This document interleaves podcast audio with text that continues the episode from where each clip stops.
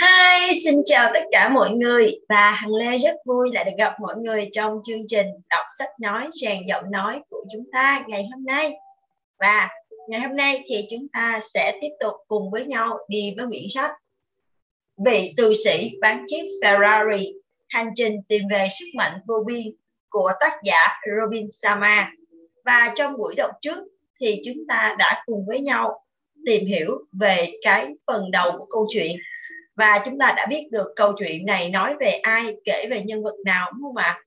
Câu chuyện nói về luật sư, một luật sư rất là nổi tiếng, tên là julia Mahler và cuộc đời của ông là một sự thay đổi rất là tột cùng khi ông bắt đầu phải được đứng trước hai sự lựa chọn là một là sẽ chết nếu như ông tiếp tục với con đường luật sư hiện tại hoặc là thứ hai, ông phải chọn con đường là phải nghỉ ngơi.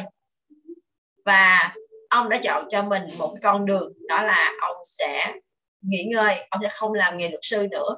Và ông đi về phương đông để tìm kiếm cho mình cái sự bình an nội tâm, cái cuộc sống.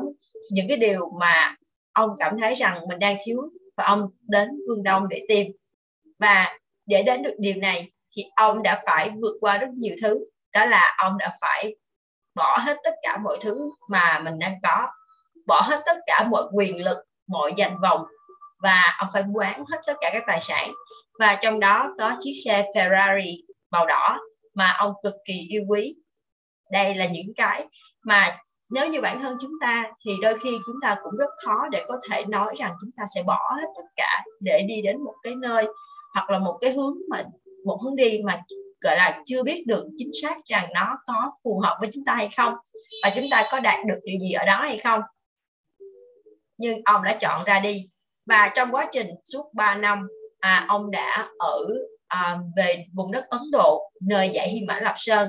Và ông tìm về với những nhà hiền triết Sivana và học được những cái bài học của họ học được những cái cách thức sống của họ và học được từ họ những cái điều mà những cái chân lý về cuộc sống và đến ngày hôm nay thì khi ông đã trở về lại đất nội Mỹ và ông tìm đến những người bạn của mình, những cái người, những cái con người mà có đúng nhân duyên với ông để ông chia sẻ lại những cái kiến thức, những cái trải nghiệm cũng như những kinh nghiệm của ông từ vùng đất Sivana và những cái điều mà ông học được. Bởi vì đó cũng là một cái lời hứa của ông đối với cái người thầy của mình, cái người thầy yogi yogi của ông đó là điều mà trước khi ông nhận được cái sự truyền dạy thì cái người thầy của ông đã yêu cầu ông phải truyền đạt lại những cái điều ông đã học và phải phải quay về phương Tây để chia sẻ lại cho những người khác, những người thật sự đang cần đến nó. Bởi vì mặc dù rằng họ sống ẩn dật, nhưng họ vẫn biết rằng cuộc sống của chúng ta, những cái người ở phương Tây cũng như của chúng ta ngày nay rất là chật vật. Bởi vì chính chúng ta, đôi khi chúng ta cũng không biết được rằng cuộc sống của mình đang như thế nào và cũng không biết rằng cái con đường chúng ta đang đi có phải là con đường mang lại cho chúng ta sự hạnh phúc, sự thịnh vượng, sự bình an hay không? Hay chỉ là một con đường mà chúng ta càng cố gắng lao đầu vào thì chúng ta lại càng cảm thấy rằng mình bế tắc, càng cảm thấy rằng cuộc sống vô vọng? Và chính vì lý do đó mà ông đã về gặp người bạn của mình. Một người cũng đang rơi vào tình cảnh của ông như ngày xưa. Và chúng ta hãy cùng nhau đi tiếp xem phần tiếp theo của câu chuyện này và những bài học mà Julian Mahler mang về từ vùng đất của những nhà hiền triết Sivana sẽ như thế nào và nó sẽ có tác động như thế nào đến người bạn của ông và sự thay đổi của ông là rõ ràng đến mức độ nào. Xin mời mọi người chúng ta cùng đọc tiếp ạ. Chương 6 Thông hiểu về sự thay đổi cá nhân Tôi là một nghệ nhân về cách sống. Tác phẩm nghệ thuật của tôi chính là cuộc đời mình. Đây là câu nói của Suzuki. Đúng như đã hẹn, tối hôm sau, Julian xuất hiện tại nhà tôi khoảng 7 giờ 15 phút tối. Tôi nghe thấy bốn tiếng gõ khẩn trương vào cửa nhà. Ngôi nhà được xây theo kiến trúc tháp thót. Có những cánh cửa chớp màu hồng lạ mắt Tối hôm đó, Julian rõ ràng là trông khác hẳn hôm trước. Ở anh vẫn toát ra sự khỏe khoắn tràn đầy sức sống và lan tỏa một cảm giác bình an tuyệt diệu Điều khiến tôi cảm thấy có chút không thoải mái chính là bộ trang phục mà anh đang mặc. Khoác bên ngoài cơ thể dẻo dai của anh là một chiếc áo choàng dài màu đỏ. Bên trên là một chiếc mũ trùm màu xanh da trời được thêu hoa văn tinh xảo. Và mặc dù đó là một đêm trăng tháng 7 oi ả, anh vẫn chết, anh vẫn kéo chiếc mũ trùm kín đầu. Chào anh bạn của tôi, Julian hăng hái. Xin chào, đừng tỏ vẻ căng thẳng quá như vậy, chứ anh muốn tôi mặc gì nào? Armani à, Armani ư? Cả hai chúng tôi đều bật cười. Chắc chắn là Julian vẫn còn giữ được khiếu hài hước tinh quái đã từng khiến tôi vô cùng thích thú trước đây. Khi ngồi cùng thư giãn trong căn phòng khách nơi bừa bộn nhưng rất thoải mái của mình, tôi không thể không chú ý đến sầu chuỗi hạt bằng gỗ trên cổ anh. Đó là gì vậy? Trông đẹp quá. Chúng ta sẽ nói thêm về thứ này sau nhé.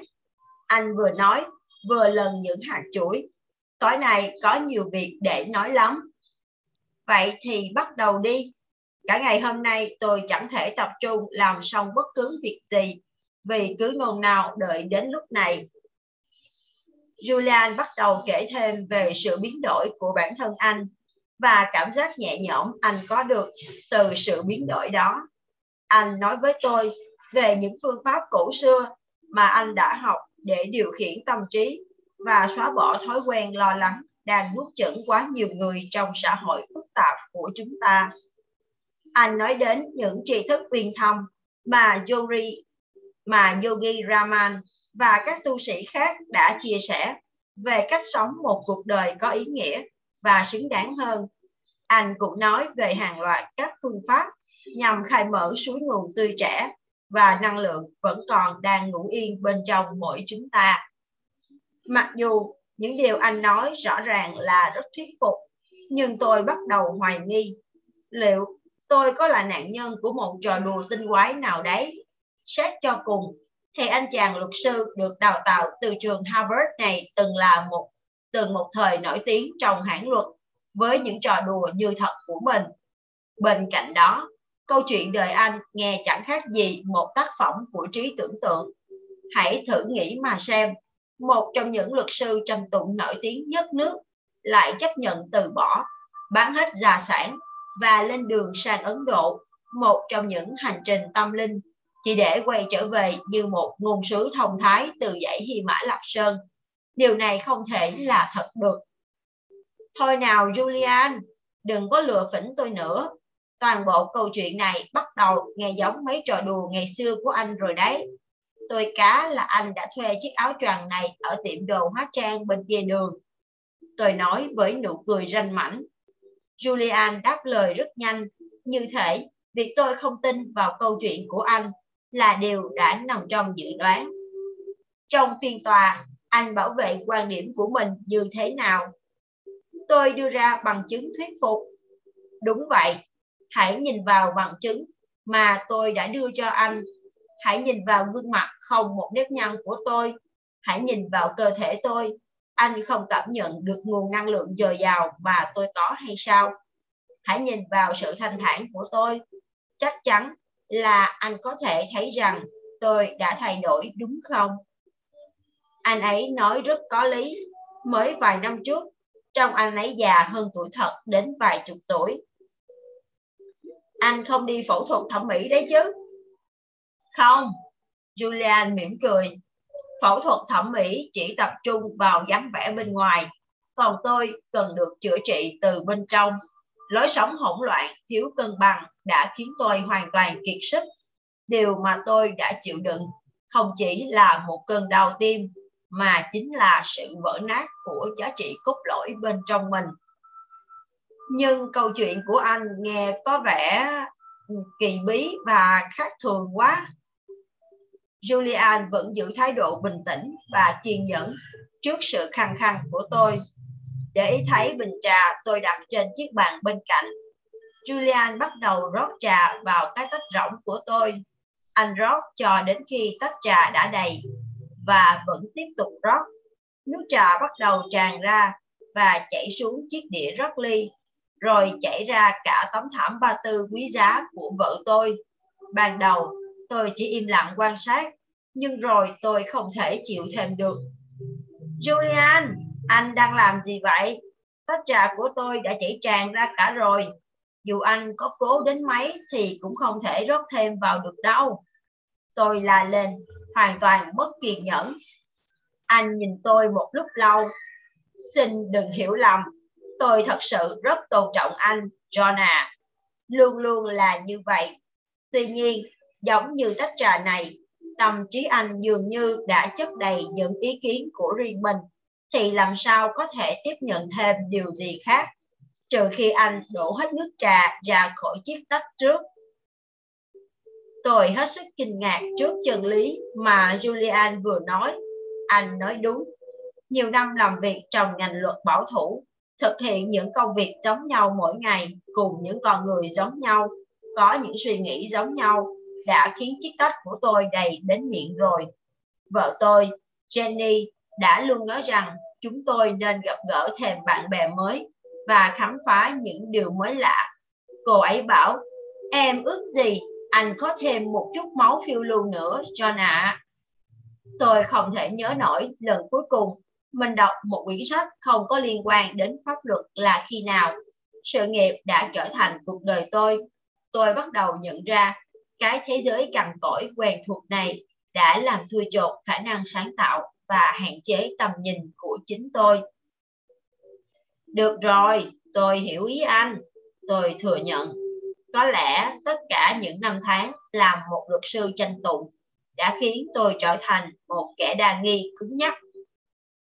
Từ giây phút đầu tiên gặp anh ở văn phòng vào ngày hôm qua, một điều gì đấy sâu thẳm bên trong đã mách bảo tôi rằng sự biến đổi của anh là thật và chính trong sự biến đổi đó có một bài học dành cho tôi. Có lẽ tôi chỉ không muốn tin vào điều ấy. John, đêm nay là đêm đầu tiên trong cuộc sống mới của anh. Tôi chỉ đơn giản yêu cầu anh hãy suy nghĩ cặn kẽ về những tri thức và chiến lược mà tôi sẽ chia sẻ với anh. Hãy áp dụng chúng với lòng tin vững chắc trong thời gian khoảng một tháng. Hãy nắm các phương pháp này với niềm tin sâu sắc về tính hiệu quả của chúng. Phải có lý do để chúng có thể tồn tại qua hàng ngàn năm như thế, vì chúng hiệu quả. Một tháng có vẻ hơi lâu.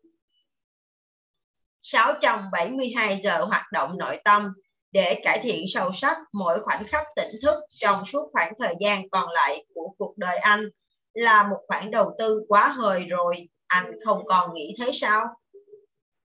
Đầu tư vào bản thân chính là khoản đầu tư tốt nhất mà chúng ta có thể làm.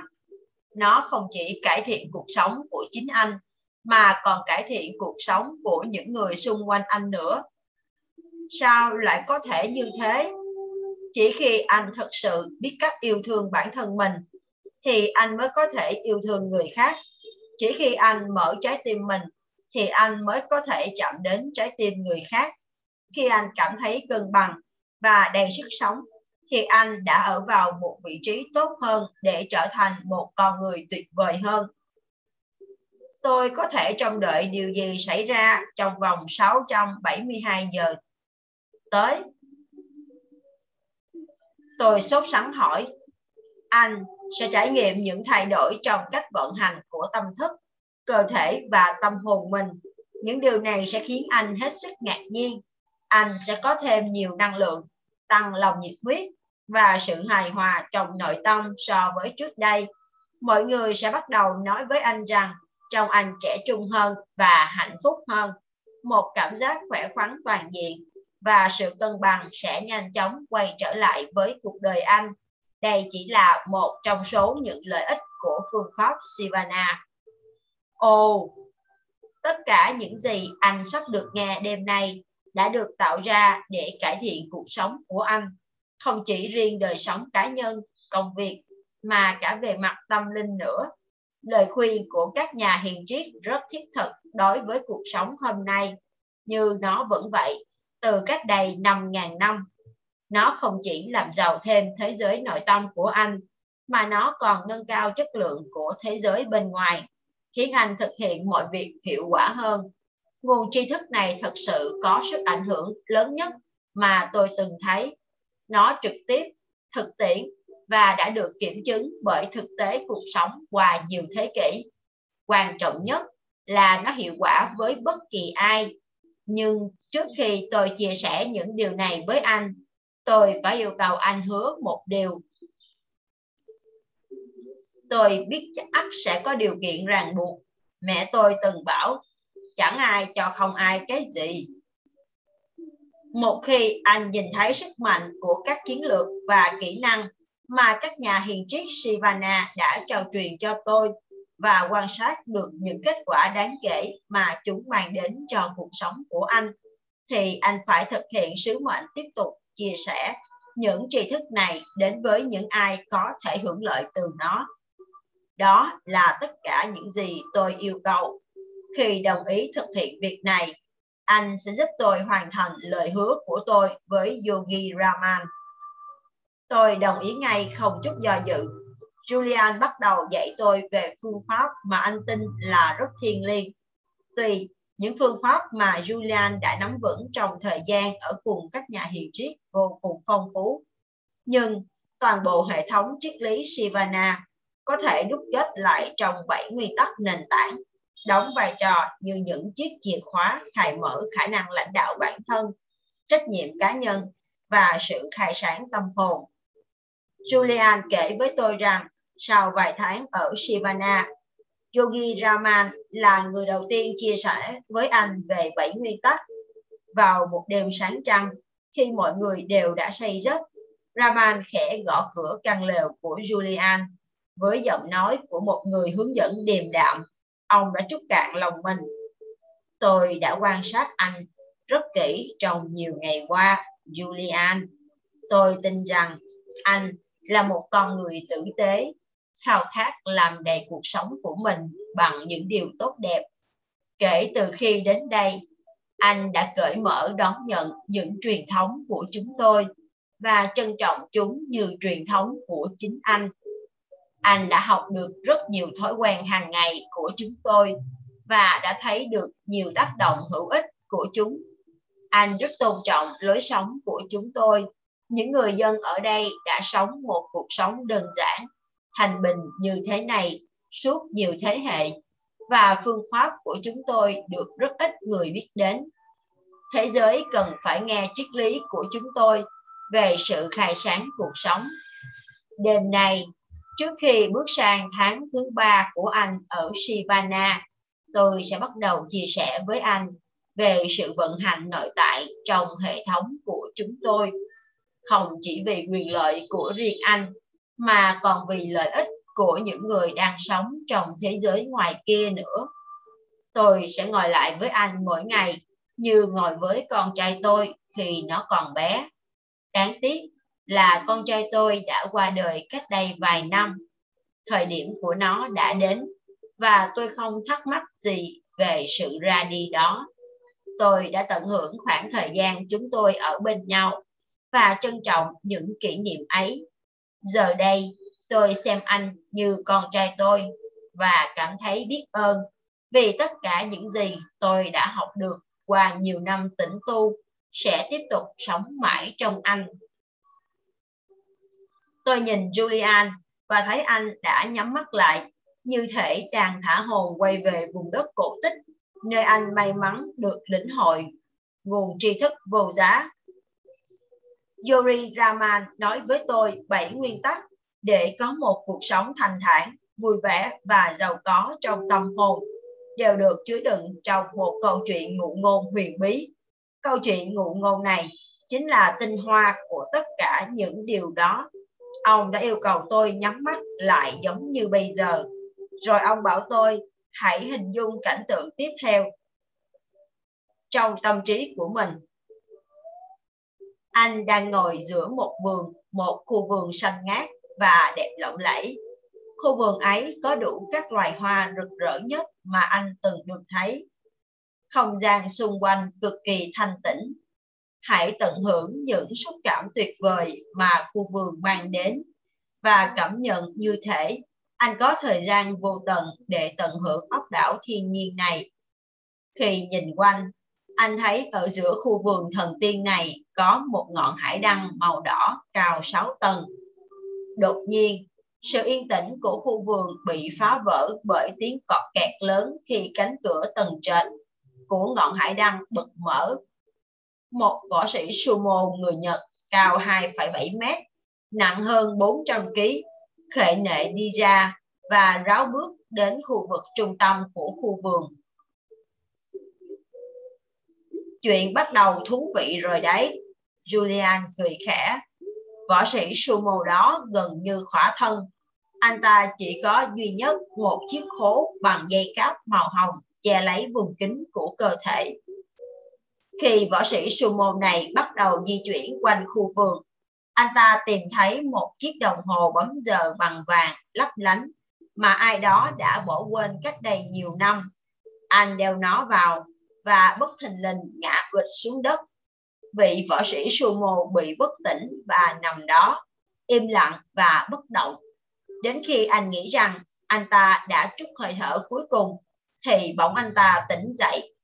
Có lẽ là do bị kích thích bởi mùi hương của những bông hoa hồng màu vàng tươi thắm đang nở rộ gần đó. Như được nạp đầy năng lượng, vị võ sĩ sumo nhanh chóng đứng dậy và theo trực giác nhìn về phía bên trái mình. Anh ta vô cùng kinh ngạc trước những gì mình thấy. Xuyên qua những bụi cây ngoài rìa khu vườn, anh ta nhìn thấy một con đường quanh co được trải hàng triệu viên kim cương sáng lấp lánh. Một điều gì đó thôi thúc vị võ sĩ phải đi trên con đường đó và anh đã làm vậy.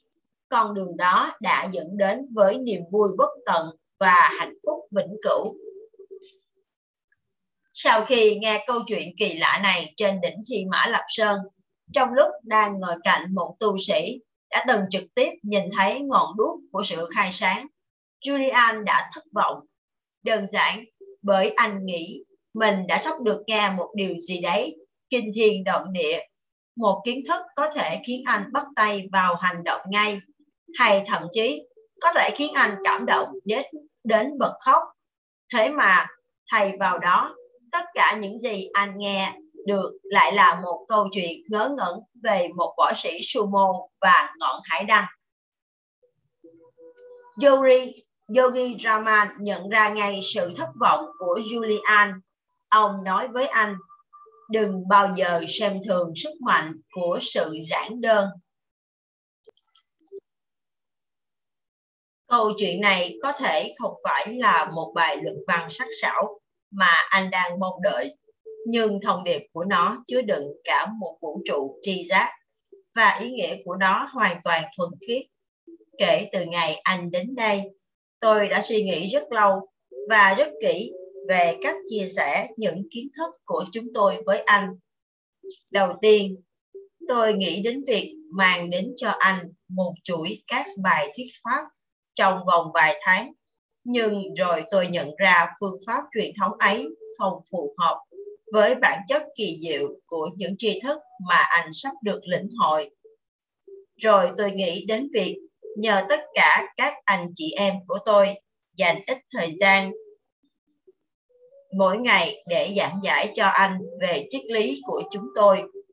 Tuy nhiên, đây cũng phải không phải là cách hiệu quả nhất để anh có thể học được những gì chúng tôi truyền đạt. Sau khi cân nhắc kỹ càng, cuối cùng tôi đã tìm ra phương pháp tôi cho là rất sáng tạo mà lại kỳ hiệu quả để chia sẻ toàn bộ hệ thống triết lý Shivana và bảy nguyên tắc cơ bản với anh đó chính là câu chuyện nghiện ngụ ngôn kỳ lạ vừa rồi. Nhà hiền triết nói thêm, thoạt đầu nó có thể nghe hơi ngớ ngẩn, thậm chí là có vẻ hơi trẻ con nữa. Nhưng tôi đảm bảo với anh, mọi yếu tố trong câu chuyện đều chứa đựng một quy tắc lâu đời để có được một cuộc sống an vui và thật sự ý nghĩa. Khu vườn, ngọn hải đăng võ sĩ sumo, chiếc khố màu hồng, chiếc đồng hồ bấm giờ, những bông hoa hồng và con đường trải kim cương là những biểu tượng đại diện cho bảy nguyên tắc vĩnh cửu đưa chúng ta đến với một cuộc sống được khai sáng.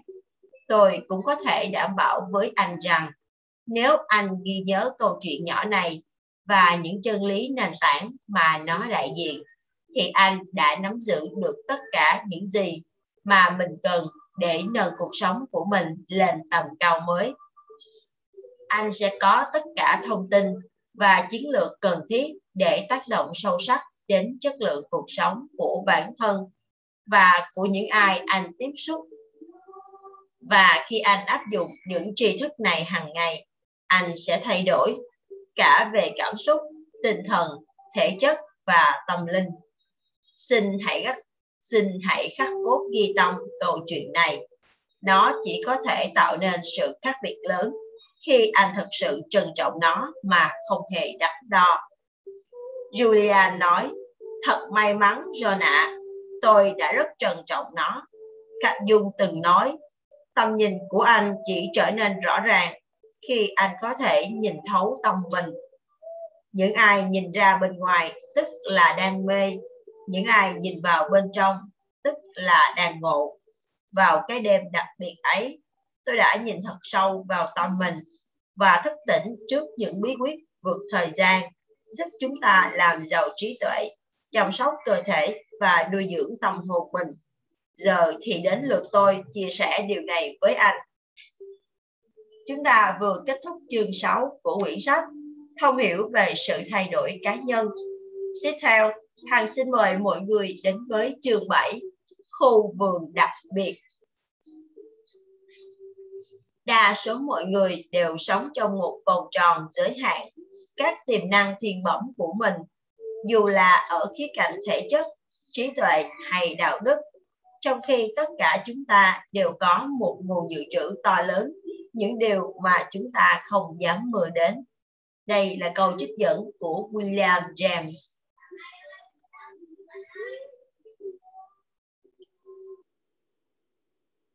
Julian nói, trong câu chuyện ngụ ngôn này, khu vườn là biểu tượng của tâm trí. Nếu anh quan tâm đến tâm trí mình, nuôi dưỡng và chăm sóc nó như một khu vườn màu mỡ được chăm bón và tưới nước đầy đủ, thì hoa trong vườn sẽ nở rộ hơn cả mong đợi của anh. Còn nếu anh để cho cỏ dại bám rễ sinh sôi, thì sự bình yên lâu dài trong tâm trí và sự hài hòa nội tại sẽ luôn lãng tránh anh.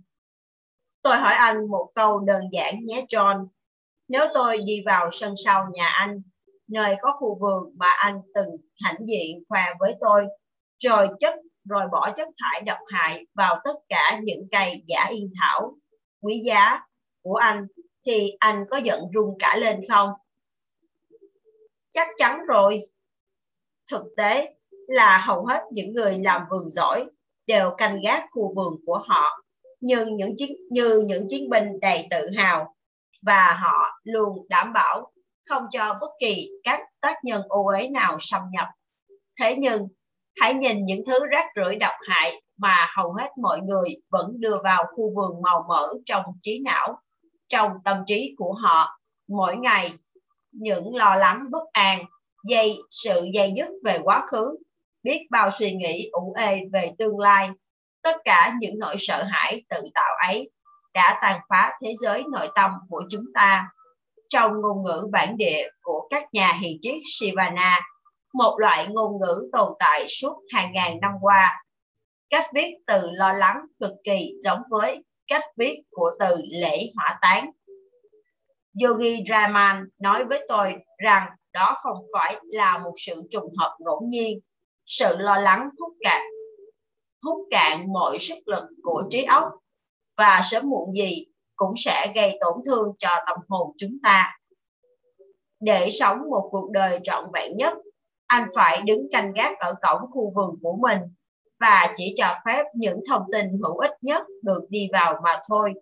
Anh thật sự không thể trả nổi cái giá đắt đỏ của một ý nghĩ tiêu cực đâu.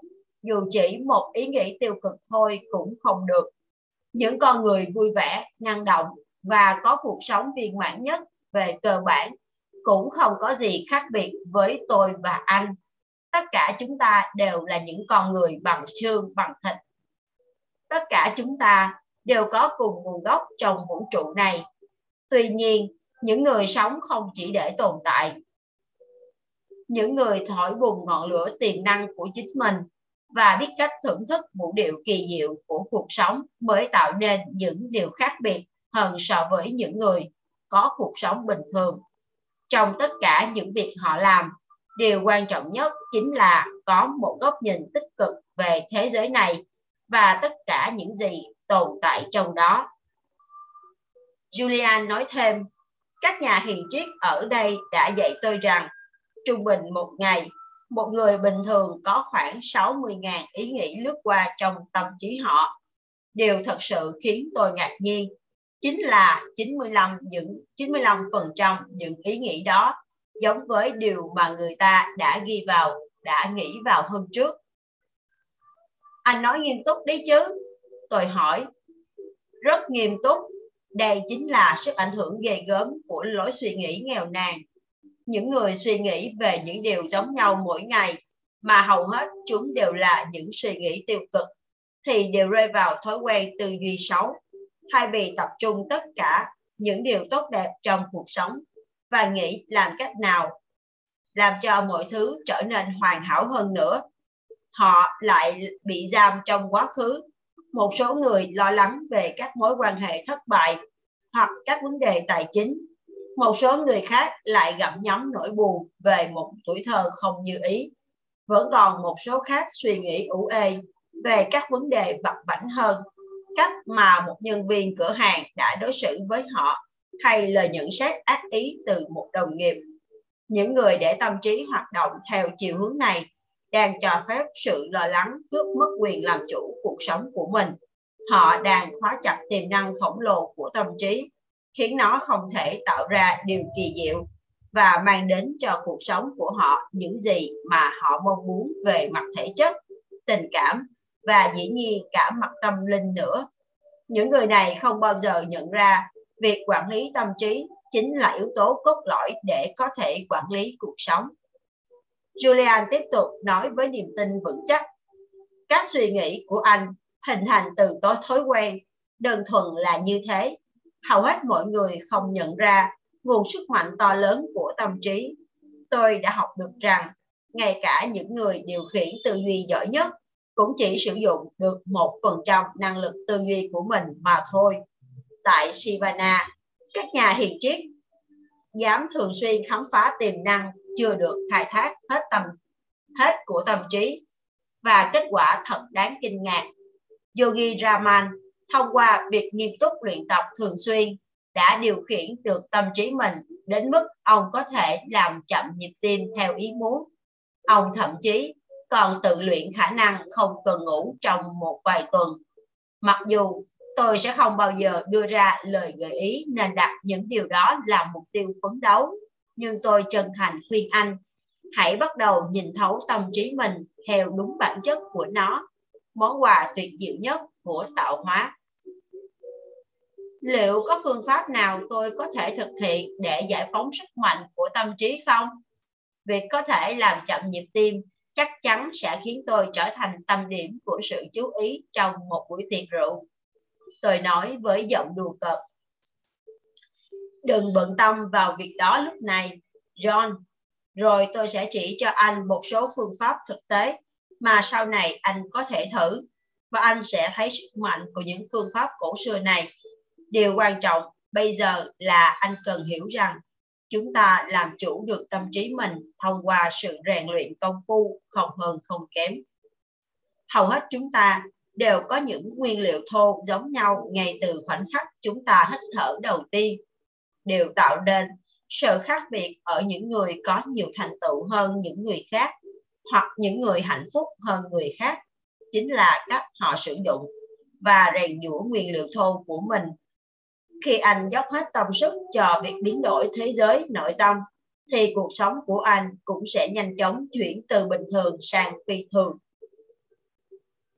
Người thầy của tôi đang trở nên hào hứng hơn, đôi mắt anh sáng lấp lánh trong khi anh nói về sự kỳ diệu của tâm trí và những điều tốt đẹp mà chắc chắn nó sẽ mang đến. Anh biết không John, đến cuối đời chỉ có một thứ mà chúng ta có toàn quyền chi phối. Con cái của chúng ta hả? Không đâu anh bạn, chính là tâm trí của chúng ta. Chúng ta có thể không kiểm soát được thời tiết hoặc giao thông hoặc cảm xúc của những người xung quanh, nhưng chắc chắn chúng ta có thể kiểm soát thái độ của mình trước những sự kiện đó. Tất cả chúng ta đều có quyền quyết định những gì chúng ta suy nghĩ trong bất cứ thời điểm nào. Khả năng này chính là một phần của những gì tạo nên phần người trong ta. Anh thấy đó, một trong những viên ngọc quý của vốn tri thức viên thông mà tôi học được trong cuộc hành trình về phương Đông cũng là một trong những điều đơn giản nhất. Rồi Julian dừng lại và như thể tập trung sức lực để đưa ra một món quà vô giá. Đó là gì? Không có gì gọi là thực tế khách quan hay thế giới thực. Không có gì là tuyệt đối. Kẻ thù lớn nhất của anh có thể là người bạn thân nhất của tôi. Một sự kiện có vẻ là tấn bi kịch đối với người này có thể sẽ mở ra một cơ hội vô tận cho người khác. Điều tạo nên sự khác biệt giữa những người có thói quen lạc quan và những người khốn khổ triền miên chính là cách họ phân tích và xử lý các tình huống trong cuộc sống. Julian, làm thế nào mà một tấn bi kịch có thể là thứ gì khác ngoài bi kịch? Để tôi cho anh thấy một ví dụ cụ thể. Khi đến Kantutka, tôi có gặp một giáo viên tên là Malika Chan. Cô ấy rất yêu thích công việc dạy học và cô đối xử với học sinh như với chính con ruột của mình. Cô luôn nuôi dưỡng tiềm năng của chúng bằng tất cả tấm lòng. Khẩu hiệu của cô, khẩu hiệu bất biến của cô là sự tự tin quan trọng hơn chỉ số IQ. Cô được cộng đồng biết đến như một người sống để cho đi, luôn sẵn lòng phục vụ những người khốn khó. Đáng tiếc thay, ngôi trường thân thương của cô, ngôi trường đã lặng lẽ chứng kiến sự phát triển tốt đẹp của biết bao thế hệ học trò, đã bị kẻ phá hoại thiêu rụi trong một đêm. Mọi người trong cộng đồng đều cảm thấy đó là một sự mất mát to lớn. Nhưng theo thời gian, cơn giận của họ đã nhường chỗ cho sự thờ ơ và họ dần chấp nhận thực tế là con cái của họ sẽ không được đến trường. Thế còn Malika thì sao? Cô ấy thì khác. Cô ấy luôn có một tinh thần lạc quan bất diệt, không giống với những người xung quanh mình. Cô nhận thấy trong sự việc đã xảy ra có một cơ hội. Cô nói với tất cả phụ huynh rằng mỗi khó khăn đều mang đến lợi ích tương xứng nếu họ chịu dành thời gian để tìm kiếm. Sự kiện đã qua chỉ là lớp ngụy trang cho một món quà bên trong. Ngôi trường vừa bị thiêu rụi cũng đã quá cũ và mục nát, trần nhà bị dột và sàn nhà đã sụt lún bởi sức nặng của hàng ngàn đôi chân. Nhỏ chạy nhốn nháo trên bề mặt sàn suốt bao nhiêu năm trời. Đây chính là cơ hội mà họ đã chờ đợi từ lâu để cùng chung tay góp sức xây dựng lại một ngôi trường mới tốt hơn một ngôi trường sẽ tiếp tục phục vụ thêm nhiều thế hệ học sinh nữa trong những năm tiếp theo. Và thế là nhờ có sự hỗ trợ của cô Malika, một người giàu nghị lực đã 64 tuổi, các cư dân trong cộng đồng đã sắp xếp lại những nguồn lực chung và gây dựng quỹ để xây dựng một ngôi trường mới đẹp lung linh như một ví dụ sáng ngời cho sức mạnh của tầm nhìn khi đứng trước nghịch cảnh. Vậy nó giống như câu châm ngôn về việc nhìn nhận ly nước vẫn còn đầy một nửa, thay vì cho rằng nó đã vơi đi một nửa. Có thể cho là như vậy.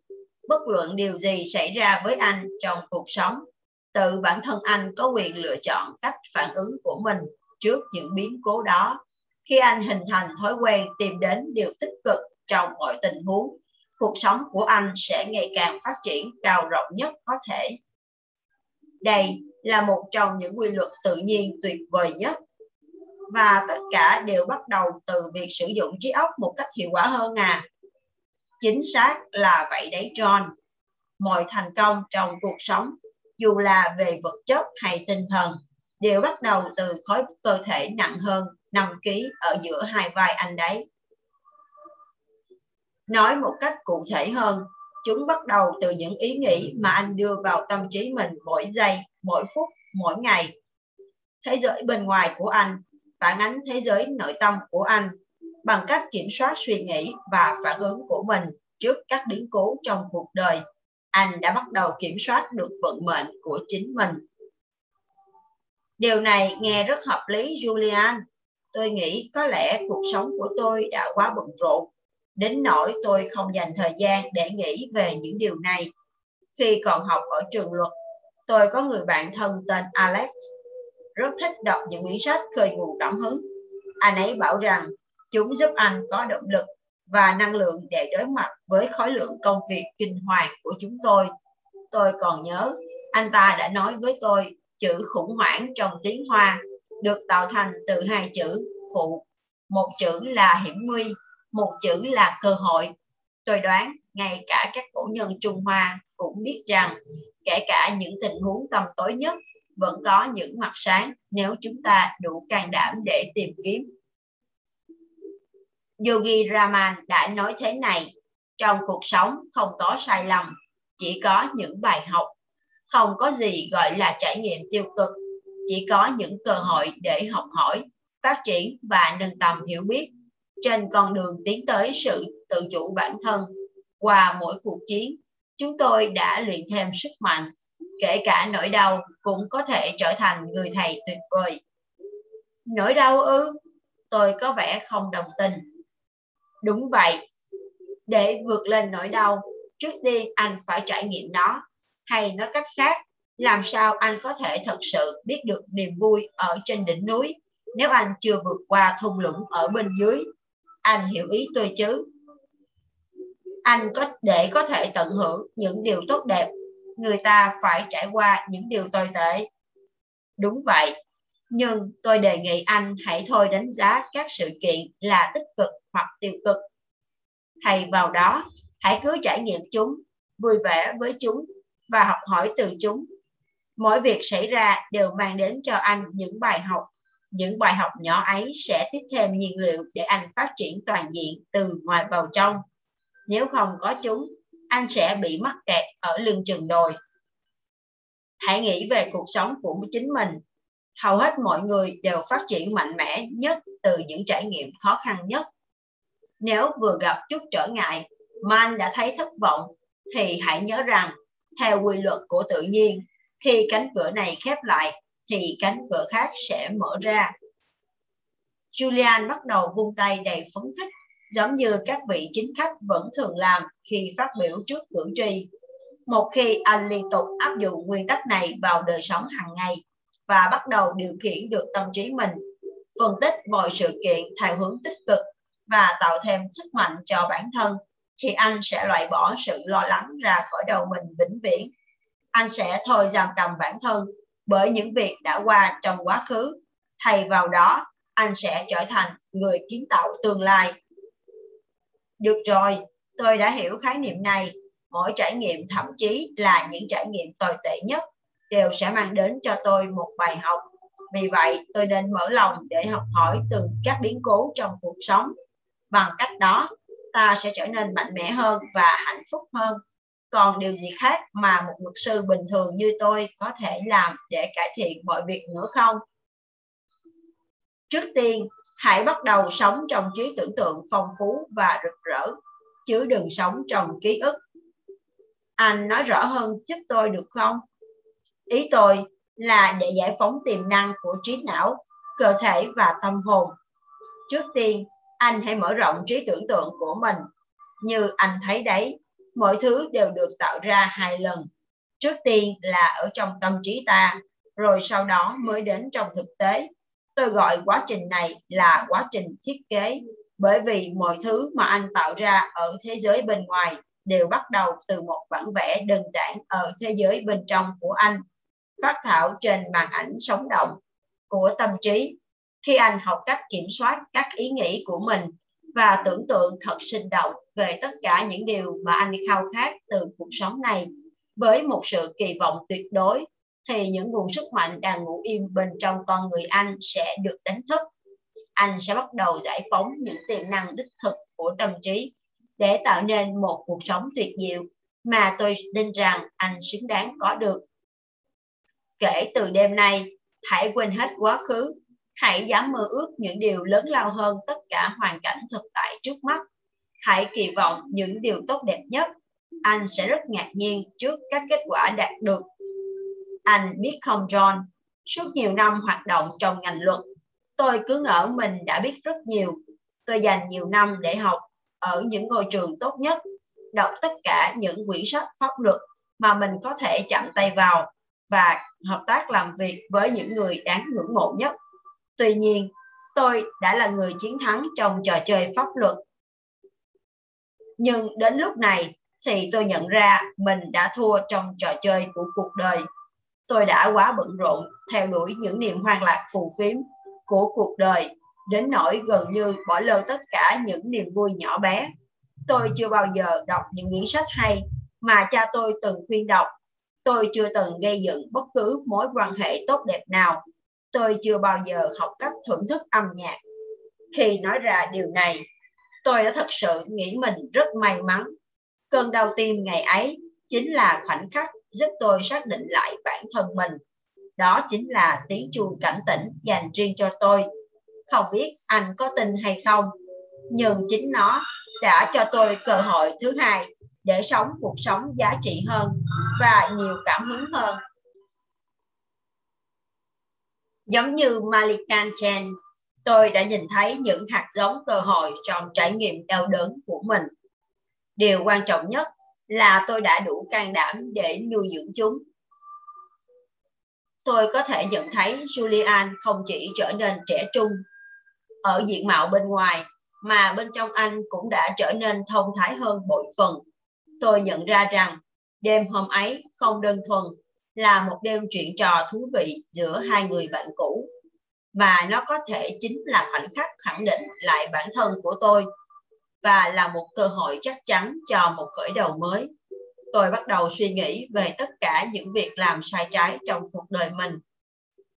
Rõ ràng, là tôi có một gia đình tuyệt vời, một sự nghiệp ổn định và luôn được đánh giá cao trong chuyên môn. Thế nhưng, vào những lúc tĩnh lặng một mình, tôi biết vẫn còn thiếu vắng một điều gì đó. Tôi phải lấp đầy khoảng trống ấy, vì dường như nó đang bắt đầu giam hãm cuộc đời tôi. Khi còn nhỏ, tôi có những ước mơ vĩ đại. Tôi thường hình dung bản thân là một người hùng trong làng thể thao hoặc một ông trùm kinh tế.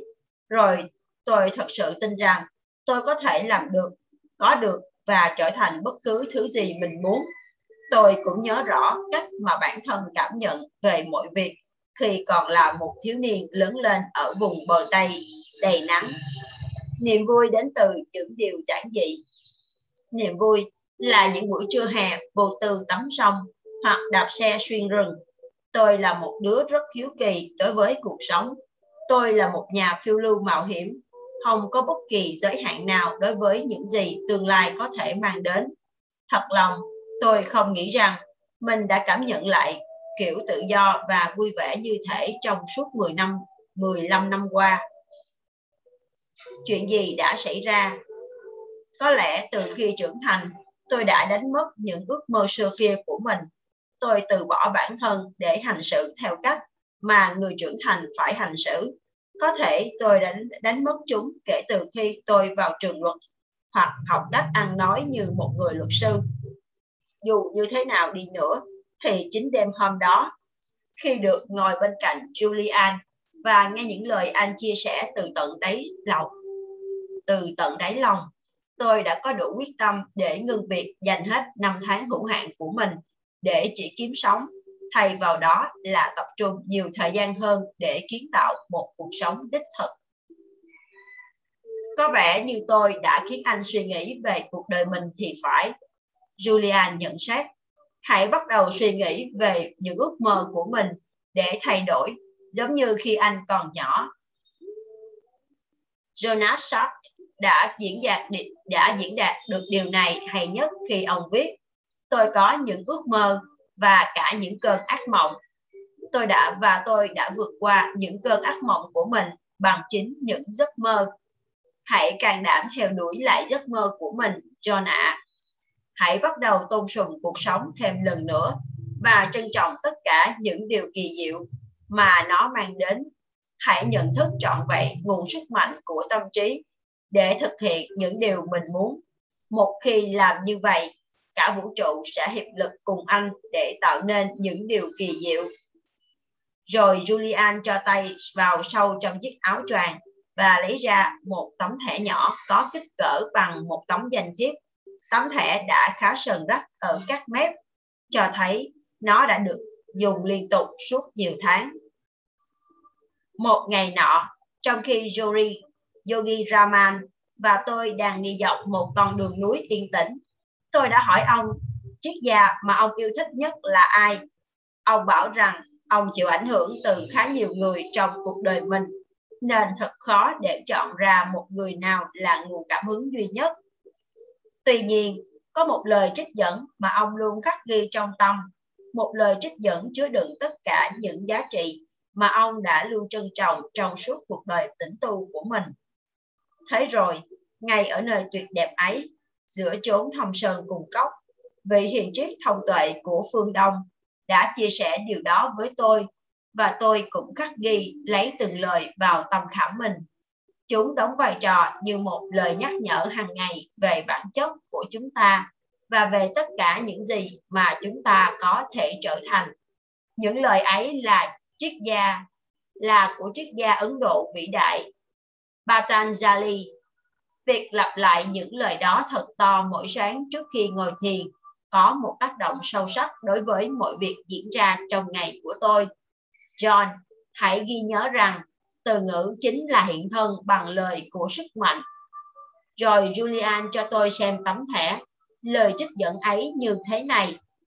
Khi được truyền cảm hứng bởi một mục đích cao cả hay một kế hoạch phi thường nào đó, tất cả suy nghĩ trong bạn sẽ phá vỡ mọi xì xích, tinh thần sẽ vượt ngoài giới hạn, ý thức sẽ được mở rộng theo mọi hướng. Và bạn sẽ tìm thấy bản thân mình ở một thế giới mới, rộng lớn và tuyệt vời hơn. Những động lực, khả năng và tài năng đang ngủ yên sẽ được đánh thức và bạn nhận ra bản thân đã trở thành một con người mới vĩ đại hơn hẳn những gì bạn từng mơ ước. Ngày khoảnh khắc ấy, tôi thấy được mối liên hệ giữa sức khỏe thể chất và sự nhạy bén của tinh thần. Julian đang có một sức khỏe hoàn hảo và trông trẻ hơn rất nhiều so với thời điểm chúng tôi gặp nhau lần đầu tiên. Anh ấy tràn đầy sinh lực và có vẻ như nguồn năng lượng, nhiệt huyết và lạc quan trong anh là vô hạn tôi có thể thấy được anh đã thay đổi nhiều điều trong lối sống của mình.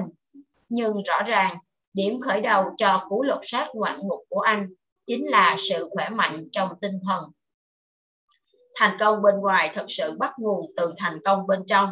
Bằng cách thay đổi tư duy, Julian Mandler đã thay đổi cuộc đời mình.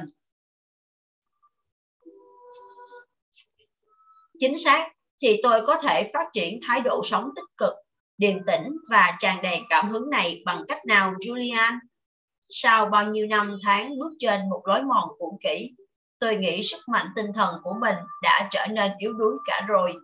Nói ra thì tôi gần như không thể kiểm soát nổi những suy nghĩ trôi loanh quanh trong khu vườn tâm trí của mình.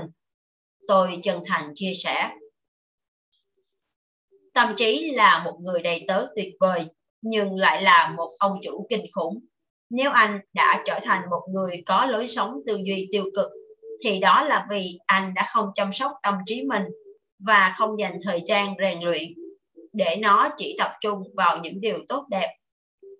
Winston Churchill đã nói, cái giá của sự vĩ đại chính là trách nhiệm đối với từng ý nghĩ của mình. Rồi anh sẽ dần thiết lập được một lối tư duy mạnh mẽ mà anh đang tìm kiếm. Hãy nhớ, Tâm trí cũng giống như bất cứ cơ bắp nào khác trên cơ thể, nếu không được dùng đến thì nó sẽ dần trở nên vô dụng. Ý anh là sao? Nếu tôi không rèn luyện tâm trí của mình thì nó sẽ suy yếu. Đúng vậy, hãy nghĩ thế này, nếu muốn tăng cường sức mạnh cho cơ bắp tay, anh phải tập luyện cơ tay. Nếu anh muốn làm săn chắc các bó cơ chân của mình, trước tiên anh phải sử dụng chúng. Tương tự, Tâm trí của anh sẽ tạo nên những điều tuyệt vời nếu anh thường xuyên sử dụng tâm trí.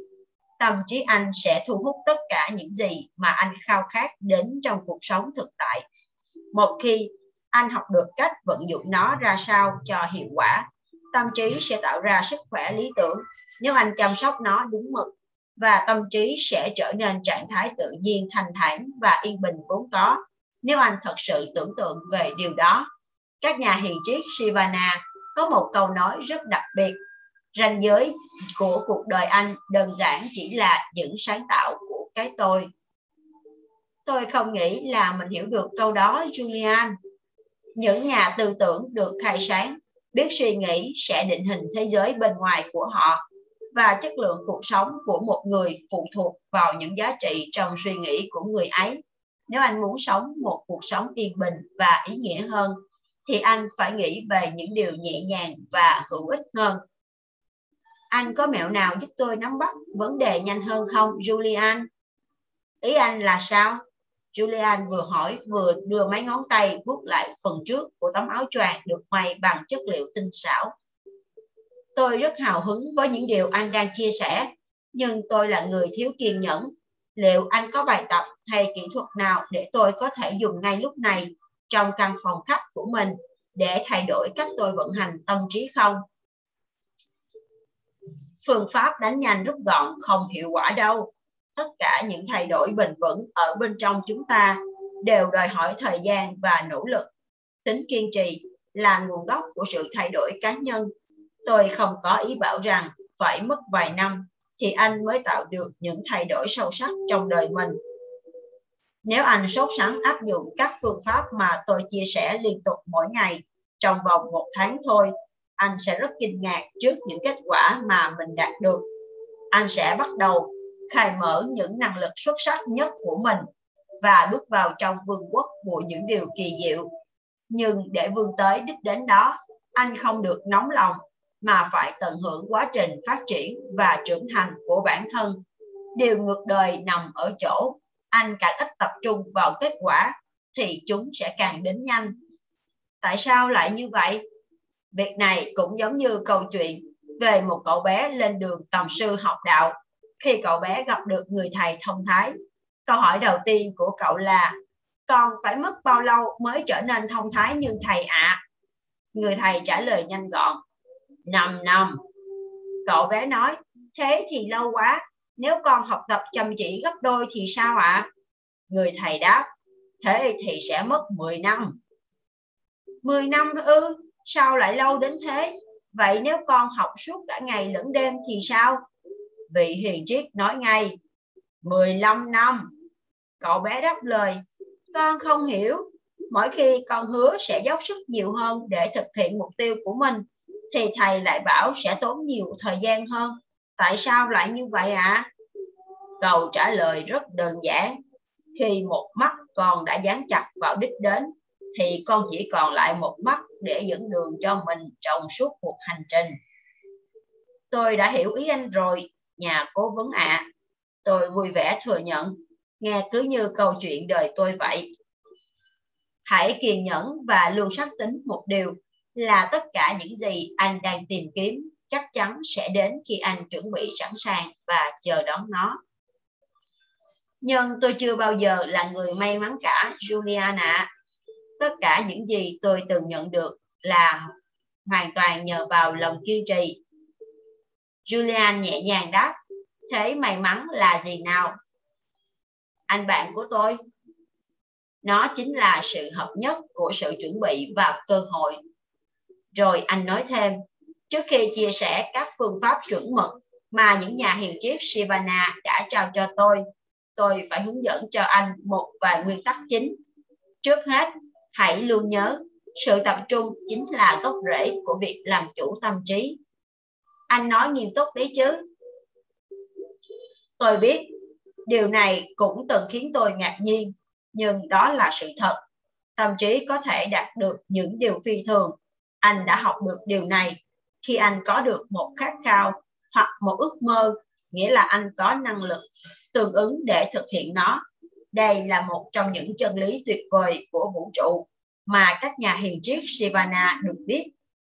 Tuy nhiên, để giải phóng được sức mạnh của tâm trí, thì trước tiên anh phải có khả năng điều khiển được nó và hướng sự tập trung của nó vào nhiệm vụ trước mắt, ngay cả khi anh hướng toàn bộ sự tập trung của tâm trí vào một mục đích duy nhất, những món quà đặc biệt sẽ xuất hiện trong cuộc sống của anh. Tại sao việc giữ cho tâm trí tập trung lại quan trọng như thế? Để tôi đưa ra tình huống này, nó sẽ trả lời cho câu hỏi của anh. Giả sử anh bị lạc trong một khu rừng vào giữa mùa đông, anh rất cần được giữ ấm. Tất cả những gì anh có trong ba lô là một lá thư mà người bạn thân đã gửi cho anh, một lon cá ngừ và một chiếc kính lúp mà anh mang theo. Vì thị lực của anh đang yếu dần, thật may mắn vì anh tìm được một ít củi để nhóm lửa, nhưng anh lại không có diêm. Thế thì làm sao để anh nhóm lửa được? Trời ạ, à, Julian đã khiến tôi thật sự bối rối. Tôi không thể nghĩ ra được câu trả lời. Tôi chịu thua. Rất đơn giản, đặt lá thư ở giữa đống củi và đặt chiếc kính lúp lên bên trên nó. Ánh nắng mặt trời sẽ hội tụ và tạo thành ngọn lửa chỉ trong vài giây. Thế còn lon cá ngừ thì sao? Ồ, tôi chỉ đưa nó vào để làm phân tán suy nghĩ của anh, khiến anh không nhận ra giải pháp rõ ràng trước mắt. Julian mỉm cười đáp. Nhưng điều cốt lõi của ví dụ này nằm ở chỗ, việc đặt lá thư bên trên đống củi khô sẽ không mang đến kết quả gì. Thế nhưng, chính lúc anh dùng kính lúp để tập trung các tia nắng mặt trời vào lá thư, thì ngọn lửa mới bùng lên. Chúng ta có thể suy luận tương tự cho tâm trí mình. Khi anh tập trung nguồn sức mạnh to lớn của tâm trí vào những mục tiêu rõ ràng và có ý nghĩa, anh sẽ nhanh chóng được ngọn lửa tiềm năng của mình và tạo ra các kết quả kinh ngạc. Ví dụ như tôi hỏi, chỉ có anh mới có thể trả lời câu hỏi này. Anh đang tìm kiếm điều gì? Liệu anh có muốn trở thành một người cha tốt hơn và sống một cuộc sống cân bằng, xứng đáng hơn không? Anh có khao khát một cuộc đời sống tinh thần viên mãn hơn? Có phải một chút mạo hiểm và niềm vui là những thứ mà anh cảm thấy bản thân còn đang thiếu. Hãy suy nghĩ thêm về vấn đề này. Thế còn hạnh phúc vĩnh cửu thì sao? Đã làm phải làm đến nơi đến chốn. Julian cười. Xem nào, anh cũng thể cũng có thể có được điều đó. Bằng cách nào? Các nhà hiền triết Shivana đã biết được bí mật của hạnh phúc từ 5.000 năm nay thật may mắn là họ đã sẵn lòng chia sẻ món quà ấy với tôi. Anh có muốn nghe không? Không, tôi nghĩ tôi muốn giải lao và đi dán giấy dán tường nhà xe trước đã. Hả? Anh nói gì cơ? Tôi đùa đấy. Đương nhiên tôi rất muốn nghe bí mật hạnh phúc vĩnh cửu. Chẳng phải cuối cùng thì đó là điều mà bất cứ ai cũng tìm kiếm hay sao? Đúng là như vậy, tôi sẽ chia sẻ với anh ngay đây. Phiền anh cho tôi xin thêm tách trà nữa được không? Thôi nào, đừng kéo dài thời gian nữa. Được rồi, bí mật của hạnh phúc rất đơn giản. Hãy tìm ra công việc mà anh thật sự yêu thích và dồn hết năng lượng của mình vào việc đó. Nếu anh tìm hiểu về những con người hạnh phúc nhất, khỏe mạnh nhất và viên mãn nhất trong thế giới chúng ta, anh sẽ nhận thấy tất cả họ đều tìm thấy niềm đam mê của mình trong cuộc sống và dành toàn bộ thời gian để theo đuổi nó. Và những niềm đam mê đó hầu hết đều là lời mời gọi. Họ theo đuổi sứ mệnh phục vụ người khác. Một khi anh đã tập trung sức mạnh tinh thần và năng lượng vào một việc mà anh yêu thích, sự thịnh vượng sẽ chảy vào cuộc sống của anh và tất cả những khát vọng của anh sẽ được thỏa mãn một cách dễ dàng và trọn vẹn nhất. Chỉ đơn giản là tìm ra việc chúng ta yêu thích và làm việc đó thôi sao? Julian đáp, nếu đó là một việc xứng đáng để theo đuổi. Anh định nghĩa xứng đáng là thế nào? Như tôi đã nói đấy, John, niềm đam mê của anh phải cải thiện hoặc phục vụ cho người khác theo một cách nào đó. Victor Frank đã phát biểu về việc này một cách hết sức tinh tế cũng giống như hạnh phúc thành công là thứ chúng ta không thể theo đuổi nó phải tự sinh ra nó chỉ tự sinh ra khi nó và nó chỉ tự sinh ra như một lẽ đương nhiên, không thể tính toán trước. Khi ta cống hiến cho một mục tiêu vĩ đại nào đó, một khi anh tìm ra sứ mệnh của đời mình, thế giới của anh sẽ trở nên sống động. Anh sẽ thức dậy mỗi sáng với một nguồn năng lượng và lòng nhiệt huyết vô hạn. Tất cả suy nghĩ của anh sẽ tập trung vào một mục tiêu đã được xác định. Anh sẽ không có dư thời gian để lãng phí nguồn sức mạnh tinh thần quý giá. Nhờ vậy mà sẽ không bị tiêu hao vào những suy nghĩ vặt vảnh anh sẽ tự động xóa đi thói quen lo lắng và trở nên hiệu quả hơn với năng suất làm việc cao hơn. Thú vị hơn nữa, anh sẽ có một cảm giác hài hòa từ sâu thẳm trong nội tâm. Như thể anh đang được hướng dẫn để hoàn thành sứ mệnh của mình. Đó là một cảm giác rất tuyệt vời. Tôi rất yêu cảm giác ấy. Julian hân hoan chia sẻ thật ấn tượng. Tôi rất thích cảm giác thấy vui vẻ khi thức dậy vào mỗi buổi sáng. Thú thật với anh Juliana, hầu hết mỗi ngày tôi đều ước mình có thể nằm vùi trong chăn. Như thế sẽ tốt hơn nhiều so với việc phải đối mặt với tình trạng giao thông ngoài đường. Các vị thần chủ giận dữ các đối thủ hung hăng và dòng chảy không ngừng nghỉ của những tác động tiêu cực. Tất cả những điều đó khiến tôi quá mệt mỏi anh có biết tại sao hầu hết mọi người đều ngủ quá nhiều không? Tại sao vậy? Bởi vì họ thật sự chẳng có việc gì khác để làm. Những người thức giấc vào lúc bình minh đều có một điểm chung. Đều mất trí chăng? Rất hài hước, john. Nhưng không, tất cả họ đều có một mục đích có thể thổi bùng lên ngọn lửa tiềm năng của mình. Họ được thúc đẩy bởi các vấn đề ưu tiên của bản thân nhưng không phải theo một cách đầy ám ảnh và kém lành mạnh. Sự thúc đẩy diễn ra với họ tự nhiên và nhẹ nhàng hơn thế nhiều, và bởi vì luôn dành lòng nhiệt huyết và tình yêu cho những việc đang làm, họ sống hết mình với giây phút hiện tại. Sự tập trung của họ được dành hoàn toàn và trọn vẹn cho công việc trước mắt. Nhờ vậy mà không có chút năng lượng nào bị rò rỉ, họ chính là những cá nhân giàu nghị lực và tràn đầy sức sống nhất mà anh may mắn gặp được rò rỉ năng lượng là sao các nhà hiền triết Sivana đã đi tiên phong trong việc đưa ra khái niệm ấy, mặc dù đã xuất hiện từ nhiều thế kỷ trước. Tính ứng dụng của khái niệm này vẫn rất cao và phù hợp với thời đại ngày nay, giống như những ngày đầu khi mới được phát triển. Quá nhiều người trong số chúng ta bị nuốt chửng bởi những nỗi lo bất tận không đáng có. Điều này rút cạn nguồn sinh khí và năng lượng tự nhiên của chúng ta. Anh có từng nhìn thấy ruột của bánh xe đạp chưa? Tất nhiên là rồi. Khi được bơm đầy, nó có thể dễ dàng đưa anh tới được đích đến của mình. Nhưng nếu nó bị lủng, ruột xe sẽ bị xẹp từ từ và cuộc hành trình của anh phải kết thúc đột ngột. Đó cũng là cách vận hành của tâm trí. Sự lo lắng khiến cho nguồn năng lượng và tiềm năng của tâm trí bị rò rỉ, giống như lượng khí trong ruột bánh xe bị thoát ra ngoài. Rồi anh sẽ nhanh chóng cạn hết năng lượng. Tất cả sự sáng tạo tinh thần lạc quan và động lực của anh đều bị rút cạn, khiến anh kiệt sức hoàn toàn. Tôi biết cảm giác ấy, mỗi ngày của tôi đều giống như một cơn khủng hoảng hỗn loạn. Tôi phải cố gắng có mặt ở nhiều nơi gần như trong cùng một thời điểm và không thể nào làm hài lòng được bất kỳ ai. Vào những ngày đó, tôi nhận thấy rằng mặc dù tôi lao động thể lực rất ít, nhưng chính sự lo lắng đã khiến tôi hoàn toàn kiệt sức vào cuối ngày. Gần như điều duy nhất tôi có thể làm khi về đến nhà là tự rót cho mình một ly rượu rồi cuộn tròn trên ghế sofa với chiếc điều khiển tivi. Chính xác, quá căng thẳng sẽ khiến anh trở nên như thế. Một khi anh nhìn thấy một tìm thấy được mục đích của đời mình, cuộc sống sẽ trở nên dễ dàng và đáng sống hơn nhiều. Khi anh tìm ra mục tiêu chính trong cuộc sống hoặc sứ mệnh của bản thân anh sẽ không còn phải làm việc thêm một ngày nào nữa trong đời. Ý anh là nghỉ hưu sớm. Không phải.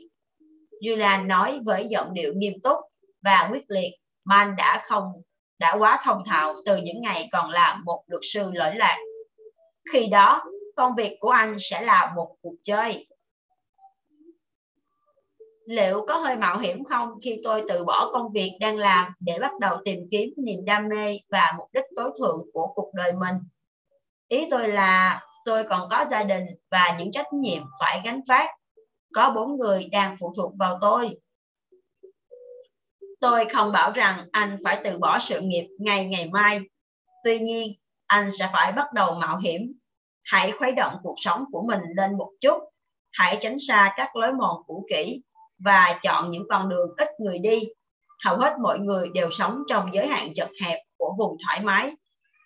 Yogi raman là người đầu tiên giải thích cho tôi biết rằng điều tốt đẹp nhất mà chúng ta có thể làm cho bản thân chính là thường xuyên vượt qua giới hạn của vùng thoải mái ấy.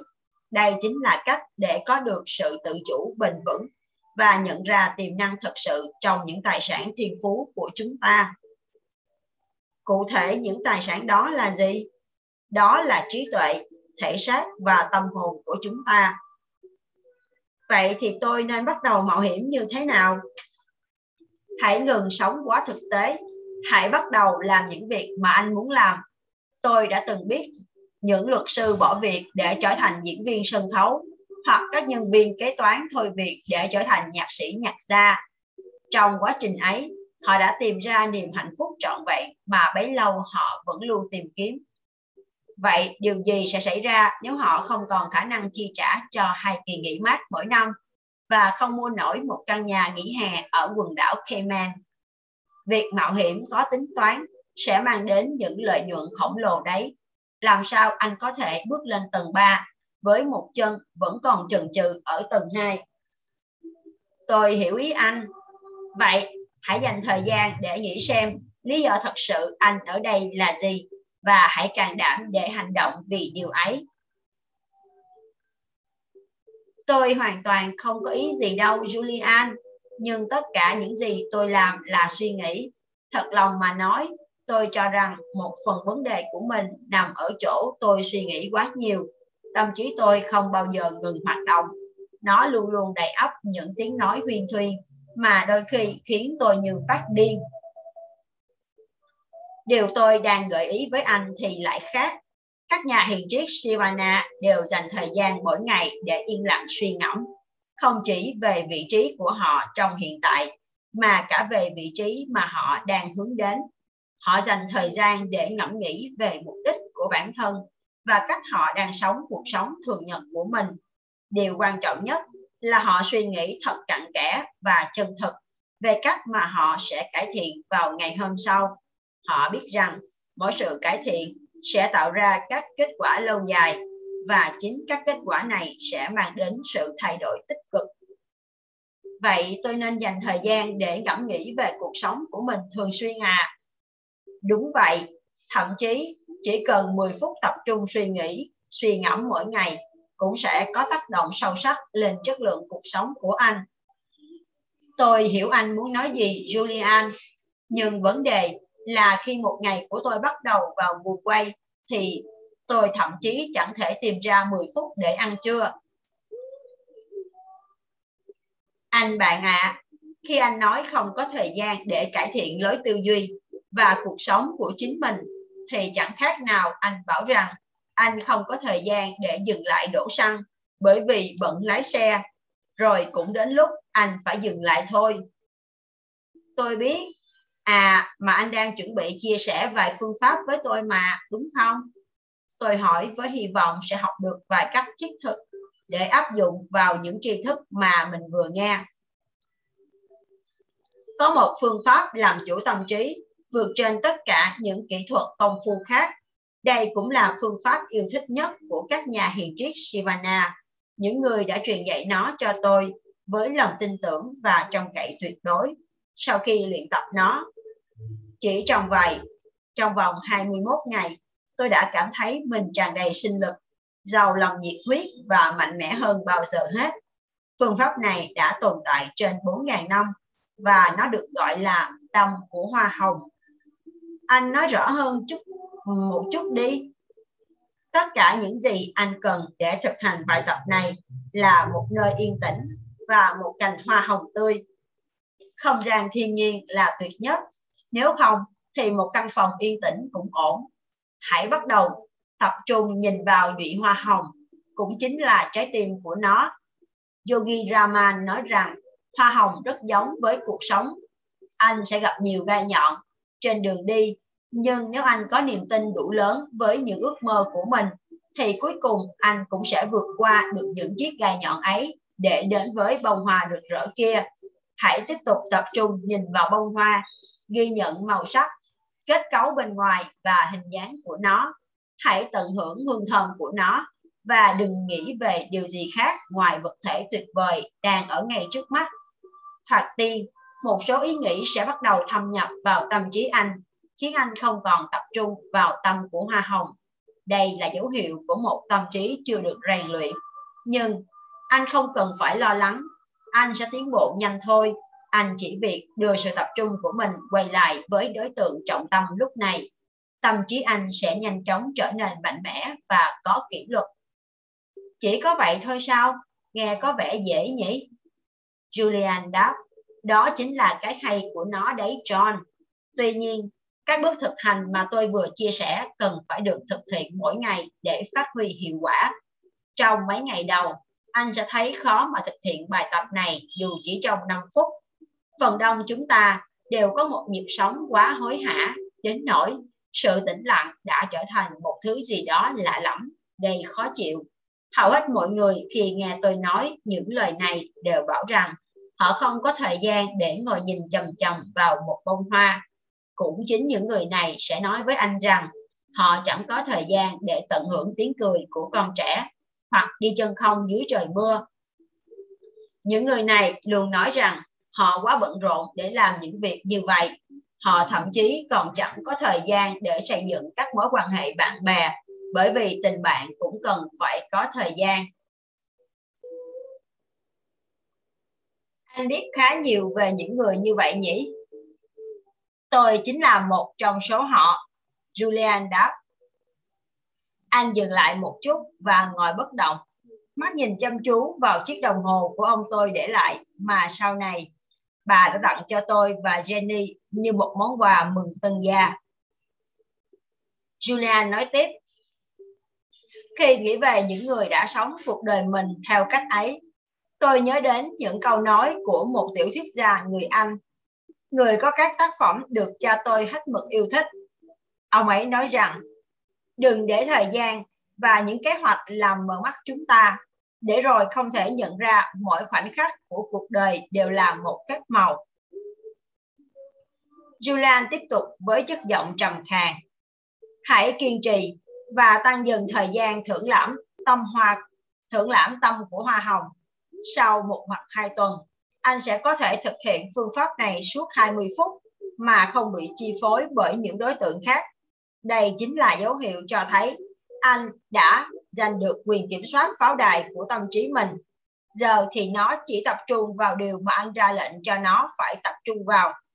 Khi đó, nó sẽ trở thành một đầy tớ tuyệt vời có khả năng làm lên nên những điều phi thường cho anh. Hãy nhớ điều này, nếu anh không điều khiển tâm trí mình, nó sẽ điều khiển anh. Nói một cách cụ thể, anh sẽ nhận ra mình cảm thấy điềm tĩnh hơn xưa rất nhiều. Anh sẽ có một bước tiến đáng kể trong việc xóa bỏ thói quen lo lắng đang lan tràn trong xã hội chúng ta và sẽ tận hưởng sự an lạc, lạc quan cùng nguồn năng lượng dồi dào hơn trước điều quan trọng nhất là anh sẽ nhận thấy một niềm vui sướng vừa hiện diện trong cuộc đời mình cùng với việc biết quý trọng những món quà ở xung quanh anh. Mỗi ngày, bất luận anh có bận rộn đến đâu hay phải đối mặt với bao nhiêu thử thách, hãy quay trở về với tâm của hoa hồng. Nó chính là nơi trú ẩn, là nơi tĩnh tâm và là hòn đảo yên bình của riêng anh. Đừng bao giờ quên có một sức mạnh trong yên lặng và an định sự an định chính là bước đệm để chúng ta có thể kết nối với nguồn trí tuệ của vũ trụ bao la đang tồn tại một cách sinh động trong mọi thực thể sống. Tôi hoàn toàn bị mê hoặc bởi những gì mình vừa nghe. Liệu pháp đơn giản này có thực sự cải thiện toàn diện chất lượng cuộc sống của tôi hay không? Ngoài phương pháp tâm của hoa hồng, hẳn là phải còn điều gì khác đằng sau những thay đổi hết sức ấn tượng của anh chứ? Tôi không ngần ngại hỏi. Đúng là như vậy. Thật ra, sự tiến bộ của tôi là kết quả của việc phối hợp nhiều phương pháp có tính chất hiệu quả cao. Đừng lo, tất cả chúng đều đơn giản như bài tập mà tôi vừa chia sẻ cho anh và đều có sức mạnh tương tự. Điểm mấu chốt là anh cần phải mở rộng tâm trí mình trước tiềm năng to lớn của bản thân để sống một cuộc đời luôn tràn ngập cơ hội. Julian giờ đã trở thành một nguồn kiến thức bao la, tiếp tục kể về những gì anh đã học được ở Sivana. Một phương pháp đặc biệt hiệu nghiệm để lướt qua tâm trạng lo âu và các ảnh hưởng tiêu cực khác, những tác nhân khiến cho cuộc sống trở nên kiệt quệ là dựa trên điều mà Yogi Raman gọi là tư duy đối lập. Tôi đã học được rằng dưới những quy luật vĩ đại của tự nhiên, tâm trí chúng ta chỉ có thể có một suy nghĩ vào mỗi thời điểm. Hãy tự mình kiểm chứng đi John, anh sẽ nhận thấy đó là sự thật. Tôi đã thử và đúng là như vậy. Bằng cách áp dụng hiểu biết này, bất cứ ai cũng có thể dễ dàng tạo ra một lối tư duy tích cực, sáng tạo trong một khoảng thời gian ngắn. Quá trình này rất cụ thể. Khi một ý tưởng không mong muốn chiếm hết sự tập trung của tâm trí, hãy lập tức thay thế nó bằng một ý nghĩ tích cực. Tâm trí anh cũng giống như một chiếc máy chiếu khổng lồ, với mỗi ý nghĩ bên trong nó là một tấm phim. Bất cứ khi nào một tấm phim tiêu cực xuất hiện trên màn ảnh hãy nhanh chóng thay thế nó bằng một tấm phim tích cực. Đây chính là nguồn gốc của tràng hạt tôi đeo trên cổ. Julia nói với niềm hăng say dâng cao. Mỗi khi thấy bản thân đang có một ý nghĩ tiêu cực, tôi tháo tràng hạt xuống và lấy ra một hạt. Những hạt chuỗi chứa đựng sự bất an này được cho vào một chiếc tất mà tôi để trong ba lô. Chúng đóng vai trò như những lời nhắc nhở rằng tôi vẫn còn một quãng đường rất xa để có thể tiến tới việc làm chủ tâm trí và tôi cần có trách nhiệm hơn với những ý nghĩ chất chứa trong đầu mình. Phương pháp này tuyệt thật đấy, nó rất thiết thực. Tôi chưa từng nghe điều gì giống như vậy. Anh nói thêm về triết lý tư duy đối lập đi. Đây là một ví dụ ngoài đời thực. Giả sử anh có một ngày làm việc mệt mỏi ở tòa án vì thẩm phán không đồng tình với luận điểm pháp lý của anh. Luật sư bào chữa phía đối phương không có điểm nào sơ hở và thân chủ thì đang rất bực mình với biểu hiện của anh trong phiên tòa đó. Anh về nhà và ngồi phịch xuống chiếc ghế yêu thích của mình, thấy đời u ám vô cùng. Bước 1, anh phải nhận ra mình đang nghĩ những điều khiến bản thân nhục chí. Hiểu biết về bản thân chính là bước đệm để đạt đến việc làm chủ tâm trí. Bước 2, hãy trân trọng việc anh có thể thay thế những ý nghĩ ảm đạm ấy bằng những điều tươi sáng hơn một cách dễ dàng như lúc chúng thâm nhập vào tâm trí anh vậy. Thế nên, hãy suy nghĩ về những gì đối lập với sự ảm đạm. Hãy giữ tinh thần luôn vui vẻ và tràn đầy năng lượng. Hãy cảm nhận rằng anh đang hạnh phúc. Có lẽ anh nên bắt đầu mỉm cười. Hãy múa may nhảy nhót như thể anh đang thấy rất vui mừng và hăng hái. Hãy ngồi thẳng dậy hít thở sâu và rèn luyện tâm trí mình chỉ nghĩ về những điều tích cực, anh sẽ nhận thấy sự khác biệt lớn trong cảm xúc của mình chỉ trong vài phút. Quan trọng hơn, nếu anh duy trì việc rèn luyện tư duy đối lập, áp dụng nó với mỗi ý nghĩ tiêu cực thâm nhập vào tâm trí như một thói quen, thì trong vòng vài tuần, anh sẽ thấy rằng các ý nghĩ ấy không còn nắm giữ bất cứ sức mạnh nào nữa. Anh có nhận ra điều mà tôi đang muốn nói tới không? Julian tiếp tục giải thích. Suy nghĩ của chúng ta là những thực thể sống rất sinh động và luôn tràn trề năng lượng. Hầu hết mọi người không quan tâm đến bản chất của những suy nghĩ đi qua tâm trí họ, mặc dù chất lượng của chúng sẽ quyết định chất lượng cuộc sống của họ. Những suy nghĩ cũng là một phần của thế giới vật chất, giống như hồ nước mà anh bơi lội, hoặc con đường mà anh bước đi.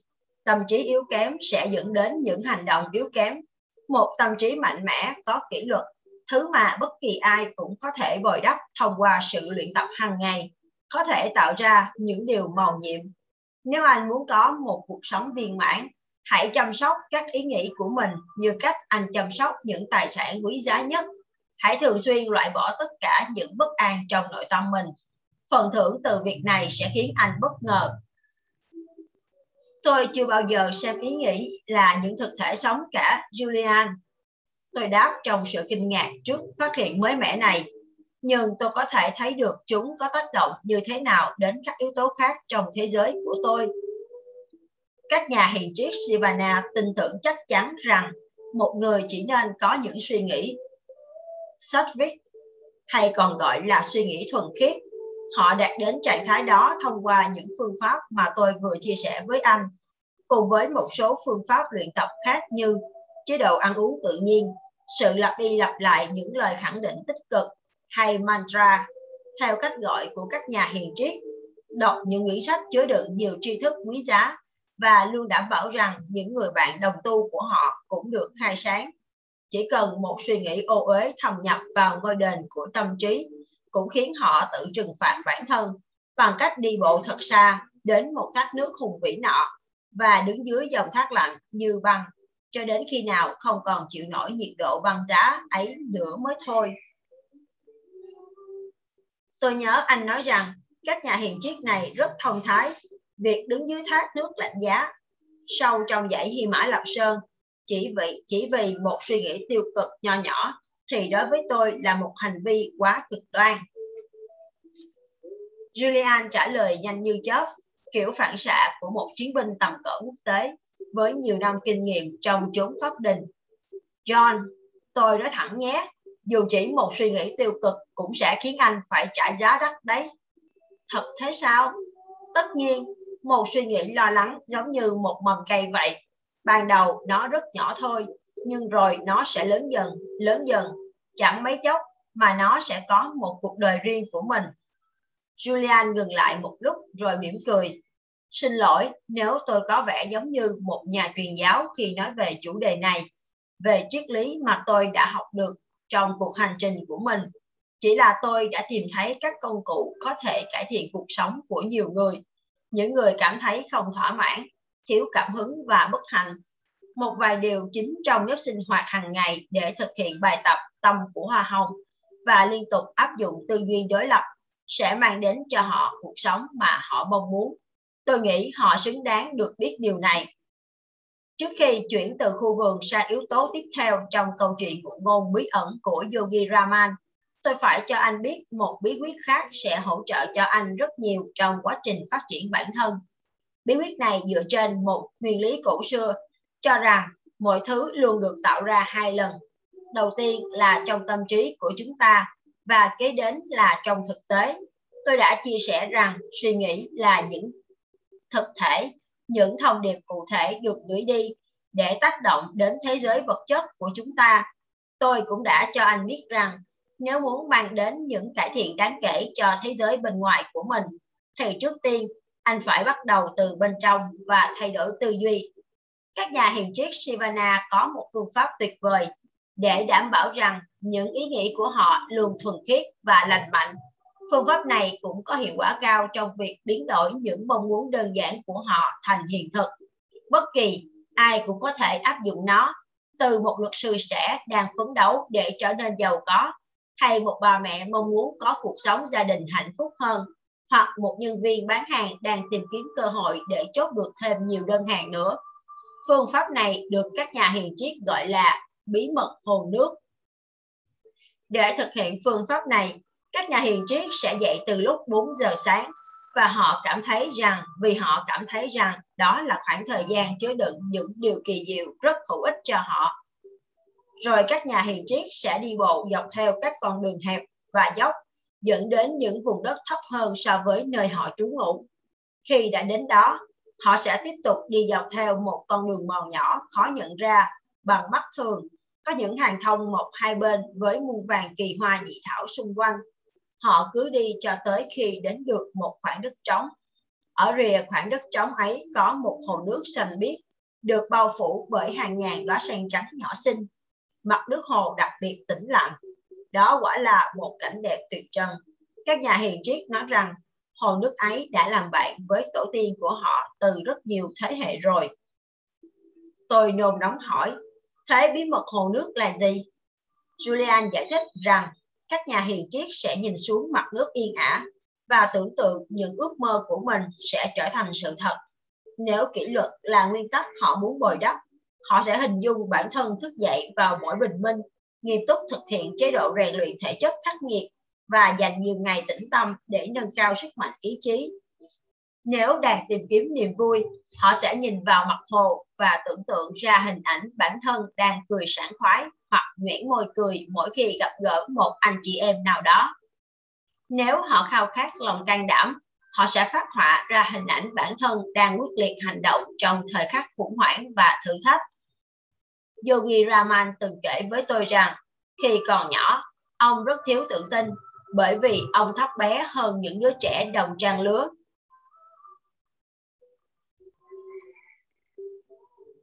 Dù các bạn Dù các bạn đối xử với ông rất tốt và nhã nhặn, nhờ vào những hình ảnh ảnh hưởng tích cực từ môi trường, ông vẫn cảm thấy bất an và trở nên nhút nhát. Để vượt qua điểm yếu ấy, Yogi Raman đã đi đến hồ nước tuyệt đẹp đó và dùng mặt hồ như một màn ảnh để chiếu lên những hình ảnh về con người mà ông hy vọng sẽ trở thành. Có những ngày, ông tưởng tượng mình là một nhà lãnh đạo mạnh mẽ, có dáng đứng oai vệ và nói chuyện với giọng điệu đầy quyền lực.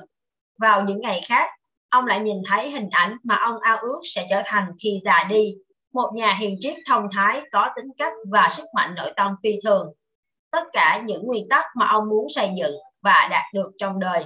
Ông nhìn thấy chúng lần đầu tiên trên mặt hồ. Chỉ trong vòng 2 tháng, Yogi Raman đã trở thành người đàn ông luôn tin tưởng, luôn tưởng tượng bản thân sẽ trở thành. Anh thấy đó, John, tâm trí chúng ta hoạt động thông qua hình ảnh.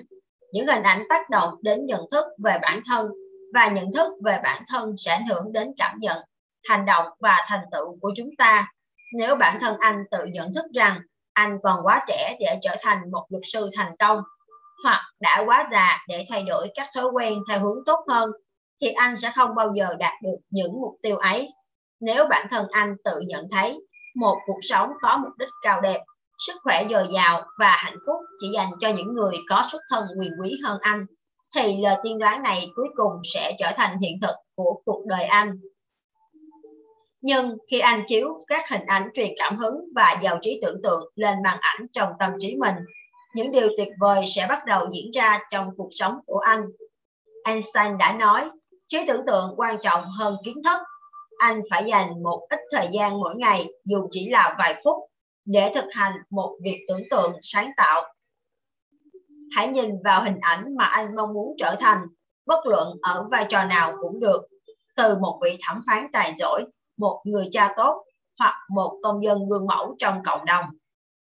Vậy tôi có cần tìm một hồ nước thật đặc biệt để thực hiện bài tập bí mật hồ nước không? Tôi ngây ngô hỏi. Không, bí mật hồ nước chỉ đơn thuần là cái tên mà các nhà hiền triết dùng để gọi một phương pháp đã có từ lâu đời. Sử dụng những hình ảnh tích cực để tác động vào tâm trí.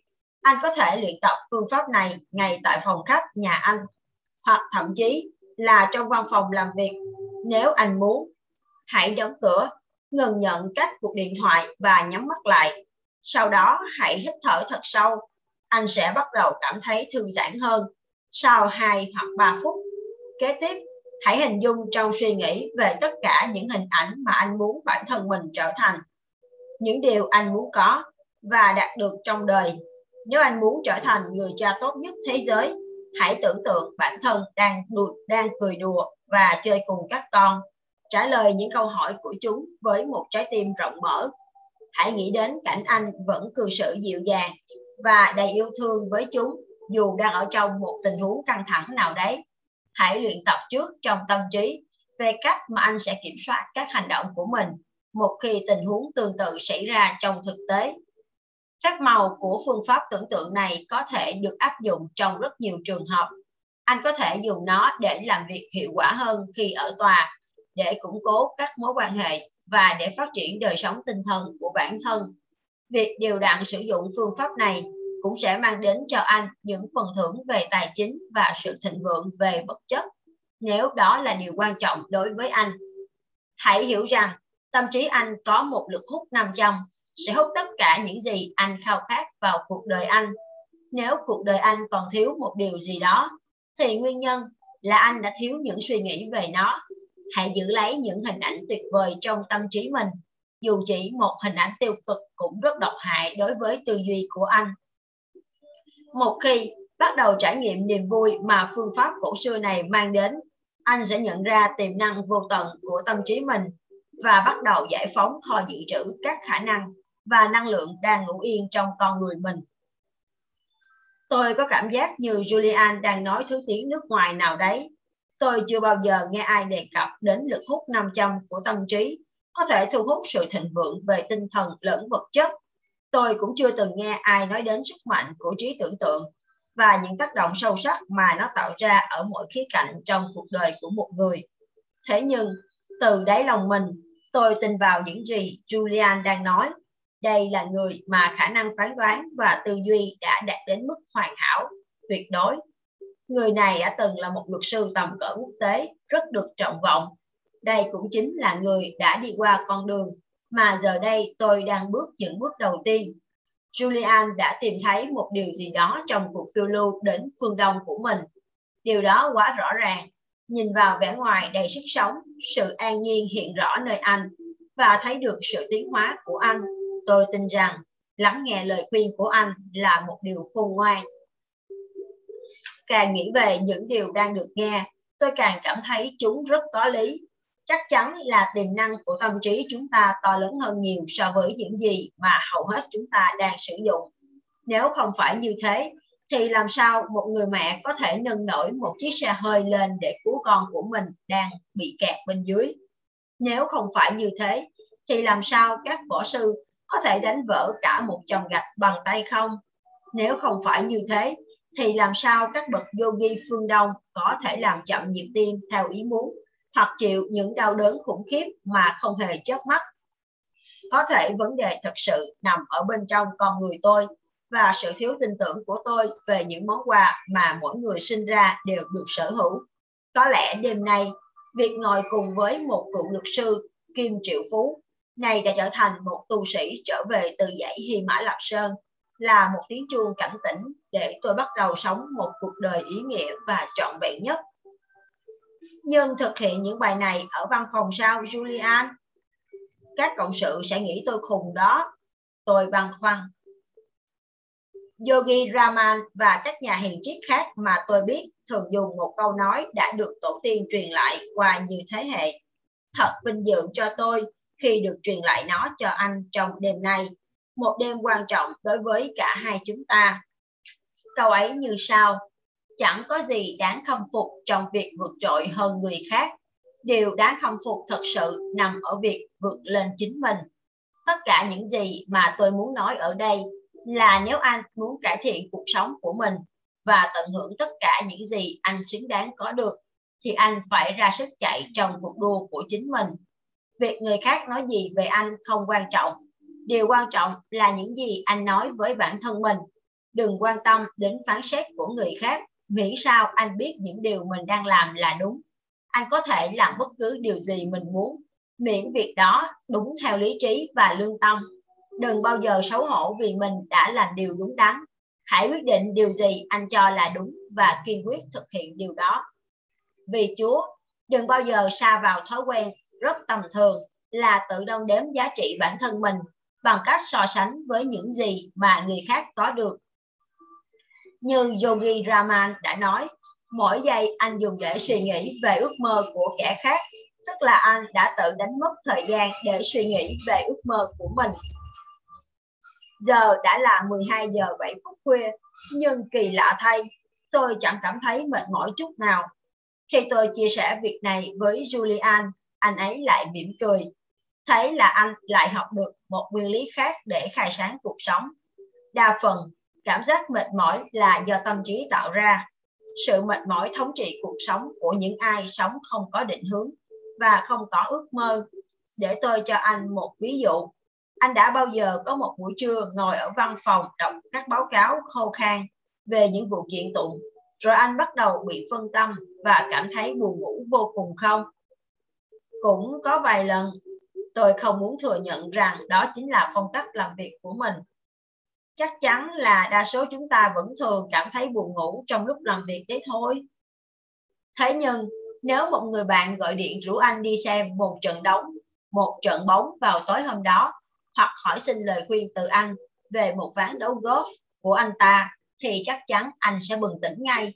Mọi dấu vết của sự mệt mỏi của anh sẽ tan biến hết tôi nói thế có đúng không? Hoàn toàn đúng, nhà cố vấn ạ. À. Julian biết mình đã đi đúng hướng. Vậy thật ra, sự mệt mỏi của anh chính là sản phẩm tạo tác của tâm trí. Đó là thói quen xấu được tâm trí anh nuôi dưỡng để đóng vai trò như một chỗ dựa khi anh đang thực hiện một nhiệm vụ tẻ nhạt. Đêm nay, anh say mê lắng nghe câu chuyện của tôi và háo hức muốn học những tri thức mà tôi đã được lĩnh hội. Chính sự quan tâm và tập trung tư tưởng đã cho anh nguồn năng lượng. Đêm nay, tâm trí anh không bị mắc kẹt trong quá khứ, cũng không đi lạc đến tương lai. Nó hoàn toàn tập trung vào hiện tại, vào cuộc chuyện trò của chúng ta. Khi anh liên tục hướng tâm trí mình để sống với hiện tại, anh sẽ luôn có một nguồn năng lượng vô tận, vô hạn, bất luận chiếc đồng hồ có báo mấy giờ đi nữa. Tôi gật đầu đồng tình. Những tri thức của Julian có vẻ là những điều rất hiển nhiên. Thế nhưng, tôi lại chưa bao giờ nghĩ đến những điều đó. Tôi đoán là những kiến thức phổ thông không phải lúc nào cũng phổ biến. Tôi nghĩ về những gì cha từng nói khi tôi đang trưởng thành. Chỉ những ai tìm thì mới thấy tôi ước gì ông đang ở đây với mình. Tiếp theo, xin mời mọi người đến với tóm tắt chương 7. Biểu tượng, khu vườn, nguyên tắc, làm chủ tâm trí. Bài học, hãy chăm sóc khu vườn tâm trí của mình. Nó sẽ đơm hoa kết trái vượt ngoài mong đợi của bạn. Chất lượng tư duy sẽ quyết định chất lượng cuộc sống của bạn. Không có sai lầm, chỉ có những bài học Hãy xem thất bại là những cơ hội cho sự phát triển bản thân và mở rộng đời sống tinh thần. Phương pháp tâm của hoa hồng, tư duy đối lập, bí mật hồ nước. Bí mật của hạnh phúc rất đơn giản. Hãy tìm ra công việc mà bạn thật sự yêu thích và dồn hết năng lượng của mình vào việc đó. Một khi làm được như vậy, sự thịnh vượng sẽ chảy vào cuộc sống của bạn với một khát vọng. Khi ấy sẽ được và, và xin lỗi bí mật của hạnh phúc rất đơn giản hãy tìm ra công việc mà bạn thật sự yêu thích và dồn hết năng lượng của mình vào việc đó một khi làm được như vậy, sự thịnh vượng sẽ chảy vào cuộc sống của bạn và mọi khát vọng khi ấy sẽ được thỏa mãn một cách dễ dàng và trọn vẹn nhất. Đến đây thì chúng ta vừa kết thúc chương 7. Không biết rằng các bạn đã rút kết cho mình được điều gì trong hai phần quyển sách mà hôm nay chúng ta đọc với bản thân hằng thì hằng đã rút ra được một điều, trong rất nhiều điều thì cái khu vườn tâm trí của chúng ta là một cái nơi mà chính chúng ta luôn bỏ ngỏ. Chúng ta không bao giờ thật sự chăm sóc nó. Nói đúng hơn là như vậy. Bởi vì chính chúng ta luôn để cho những cái suy nghĩ bên ngoài, những cái lời nói tiêu cực cũng như là bất cứ những cái gì bên ngoài có thể tác động vào chúng ta. Trong khi thực tế, nếu như chúng ta có một khu vườn và một ai đó bước vào khu vườn đó và họ chỉ cần bứt một cái lá hoặc là họ làm xáo trộn một vấn đề gì đó trong khu vườn của chúng ta, thì chúng ta đều đều là tức giận và chúng ta có một sự phản ứng ngay. Nhưng với khu vườn tâm trí của chúng ta, một khu vườn linh thiêng và nó quyết định cuộc sống của chúng ta, nhưng chính chính chúng ta lại không bao giờ canh giữ nó. Và chúng ta luôn nghĩ rằng cái khu vườn này nó là của một ai đó hay là một cái nơi nào đó và chúng ta để cho mọi thứ mọi thứ rác rưởi xung quanh chúng ta mọi thứ tiêu cực những cái lời nói um, gọi là chê bai hoặc là than phiền oán trách đổ lỗi của những người xung quanh nó được đổ dồn vào chúng ta. Và chúng ta để cho bao nhiêu thứ rác rưởi sâu bọ và những cái thứ phá hoại khác đến với khu vườn của mình. Và đây là một trong những điều mà bản thân hằng cảm thấy rất rất đúng. Bởi vì chính chúng ta là cái người canh giữ khu vườn của mình khu vườn tâm trí của mình nếu như mình không canh giữ thì chắc chắn sẽ không có ai có thể canh giữ được. Và nếu như chúng ta chỉ cần lơ là thì mọi thứ có thể xảy ra. Và chúng ta hãy trở về và hãy luôn luôn có thời gian để quay về với tâm trí của mình với khu vườn của chính mình để có thể biết rằng là khu vườn của mình đang cần được chăm sóc như thế nào đang đang ở cái trạng thái ra sao nó đang tốt hay đang cần có sự um, phục hồi chăm sóc lại và chỉ khi nào chúng ta hiểu được cái khu vườn của mình, hiểu được tâm trí của mình, hiểu được cách nó vận hành và hiểu được chính cái điều mà chúng ta đang mong muốn, thì chúng ta mới có thể làm chủ được cái cơ thể mình. Bởi vì chỉ khi nào bạn làm chủ được tâm trí, bạn có thể làm chủ cơ thể. Và tất cả những nguồn năng lượng cũng như là sức mạnh nội tại của bạn mới được kích hoạt. Còn nếu khi chúng ta không thể làm chủ được tâm trí mình, thì mọi thứ xung quanh chúng ta sẽ không thể nào làm chủ được. Và Robin Sharma trong cái câu chuyện này cũng đã nói chúng ta không thể làm chủ được mọi thứ chúng ta chỉ có thể làm chủ được tâm trí mình. Và nếu như chính chúng ta không thể làm chủ được tâm trí mình thì chắc chắn chúng ta sẽ không thể làm được những điều khác.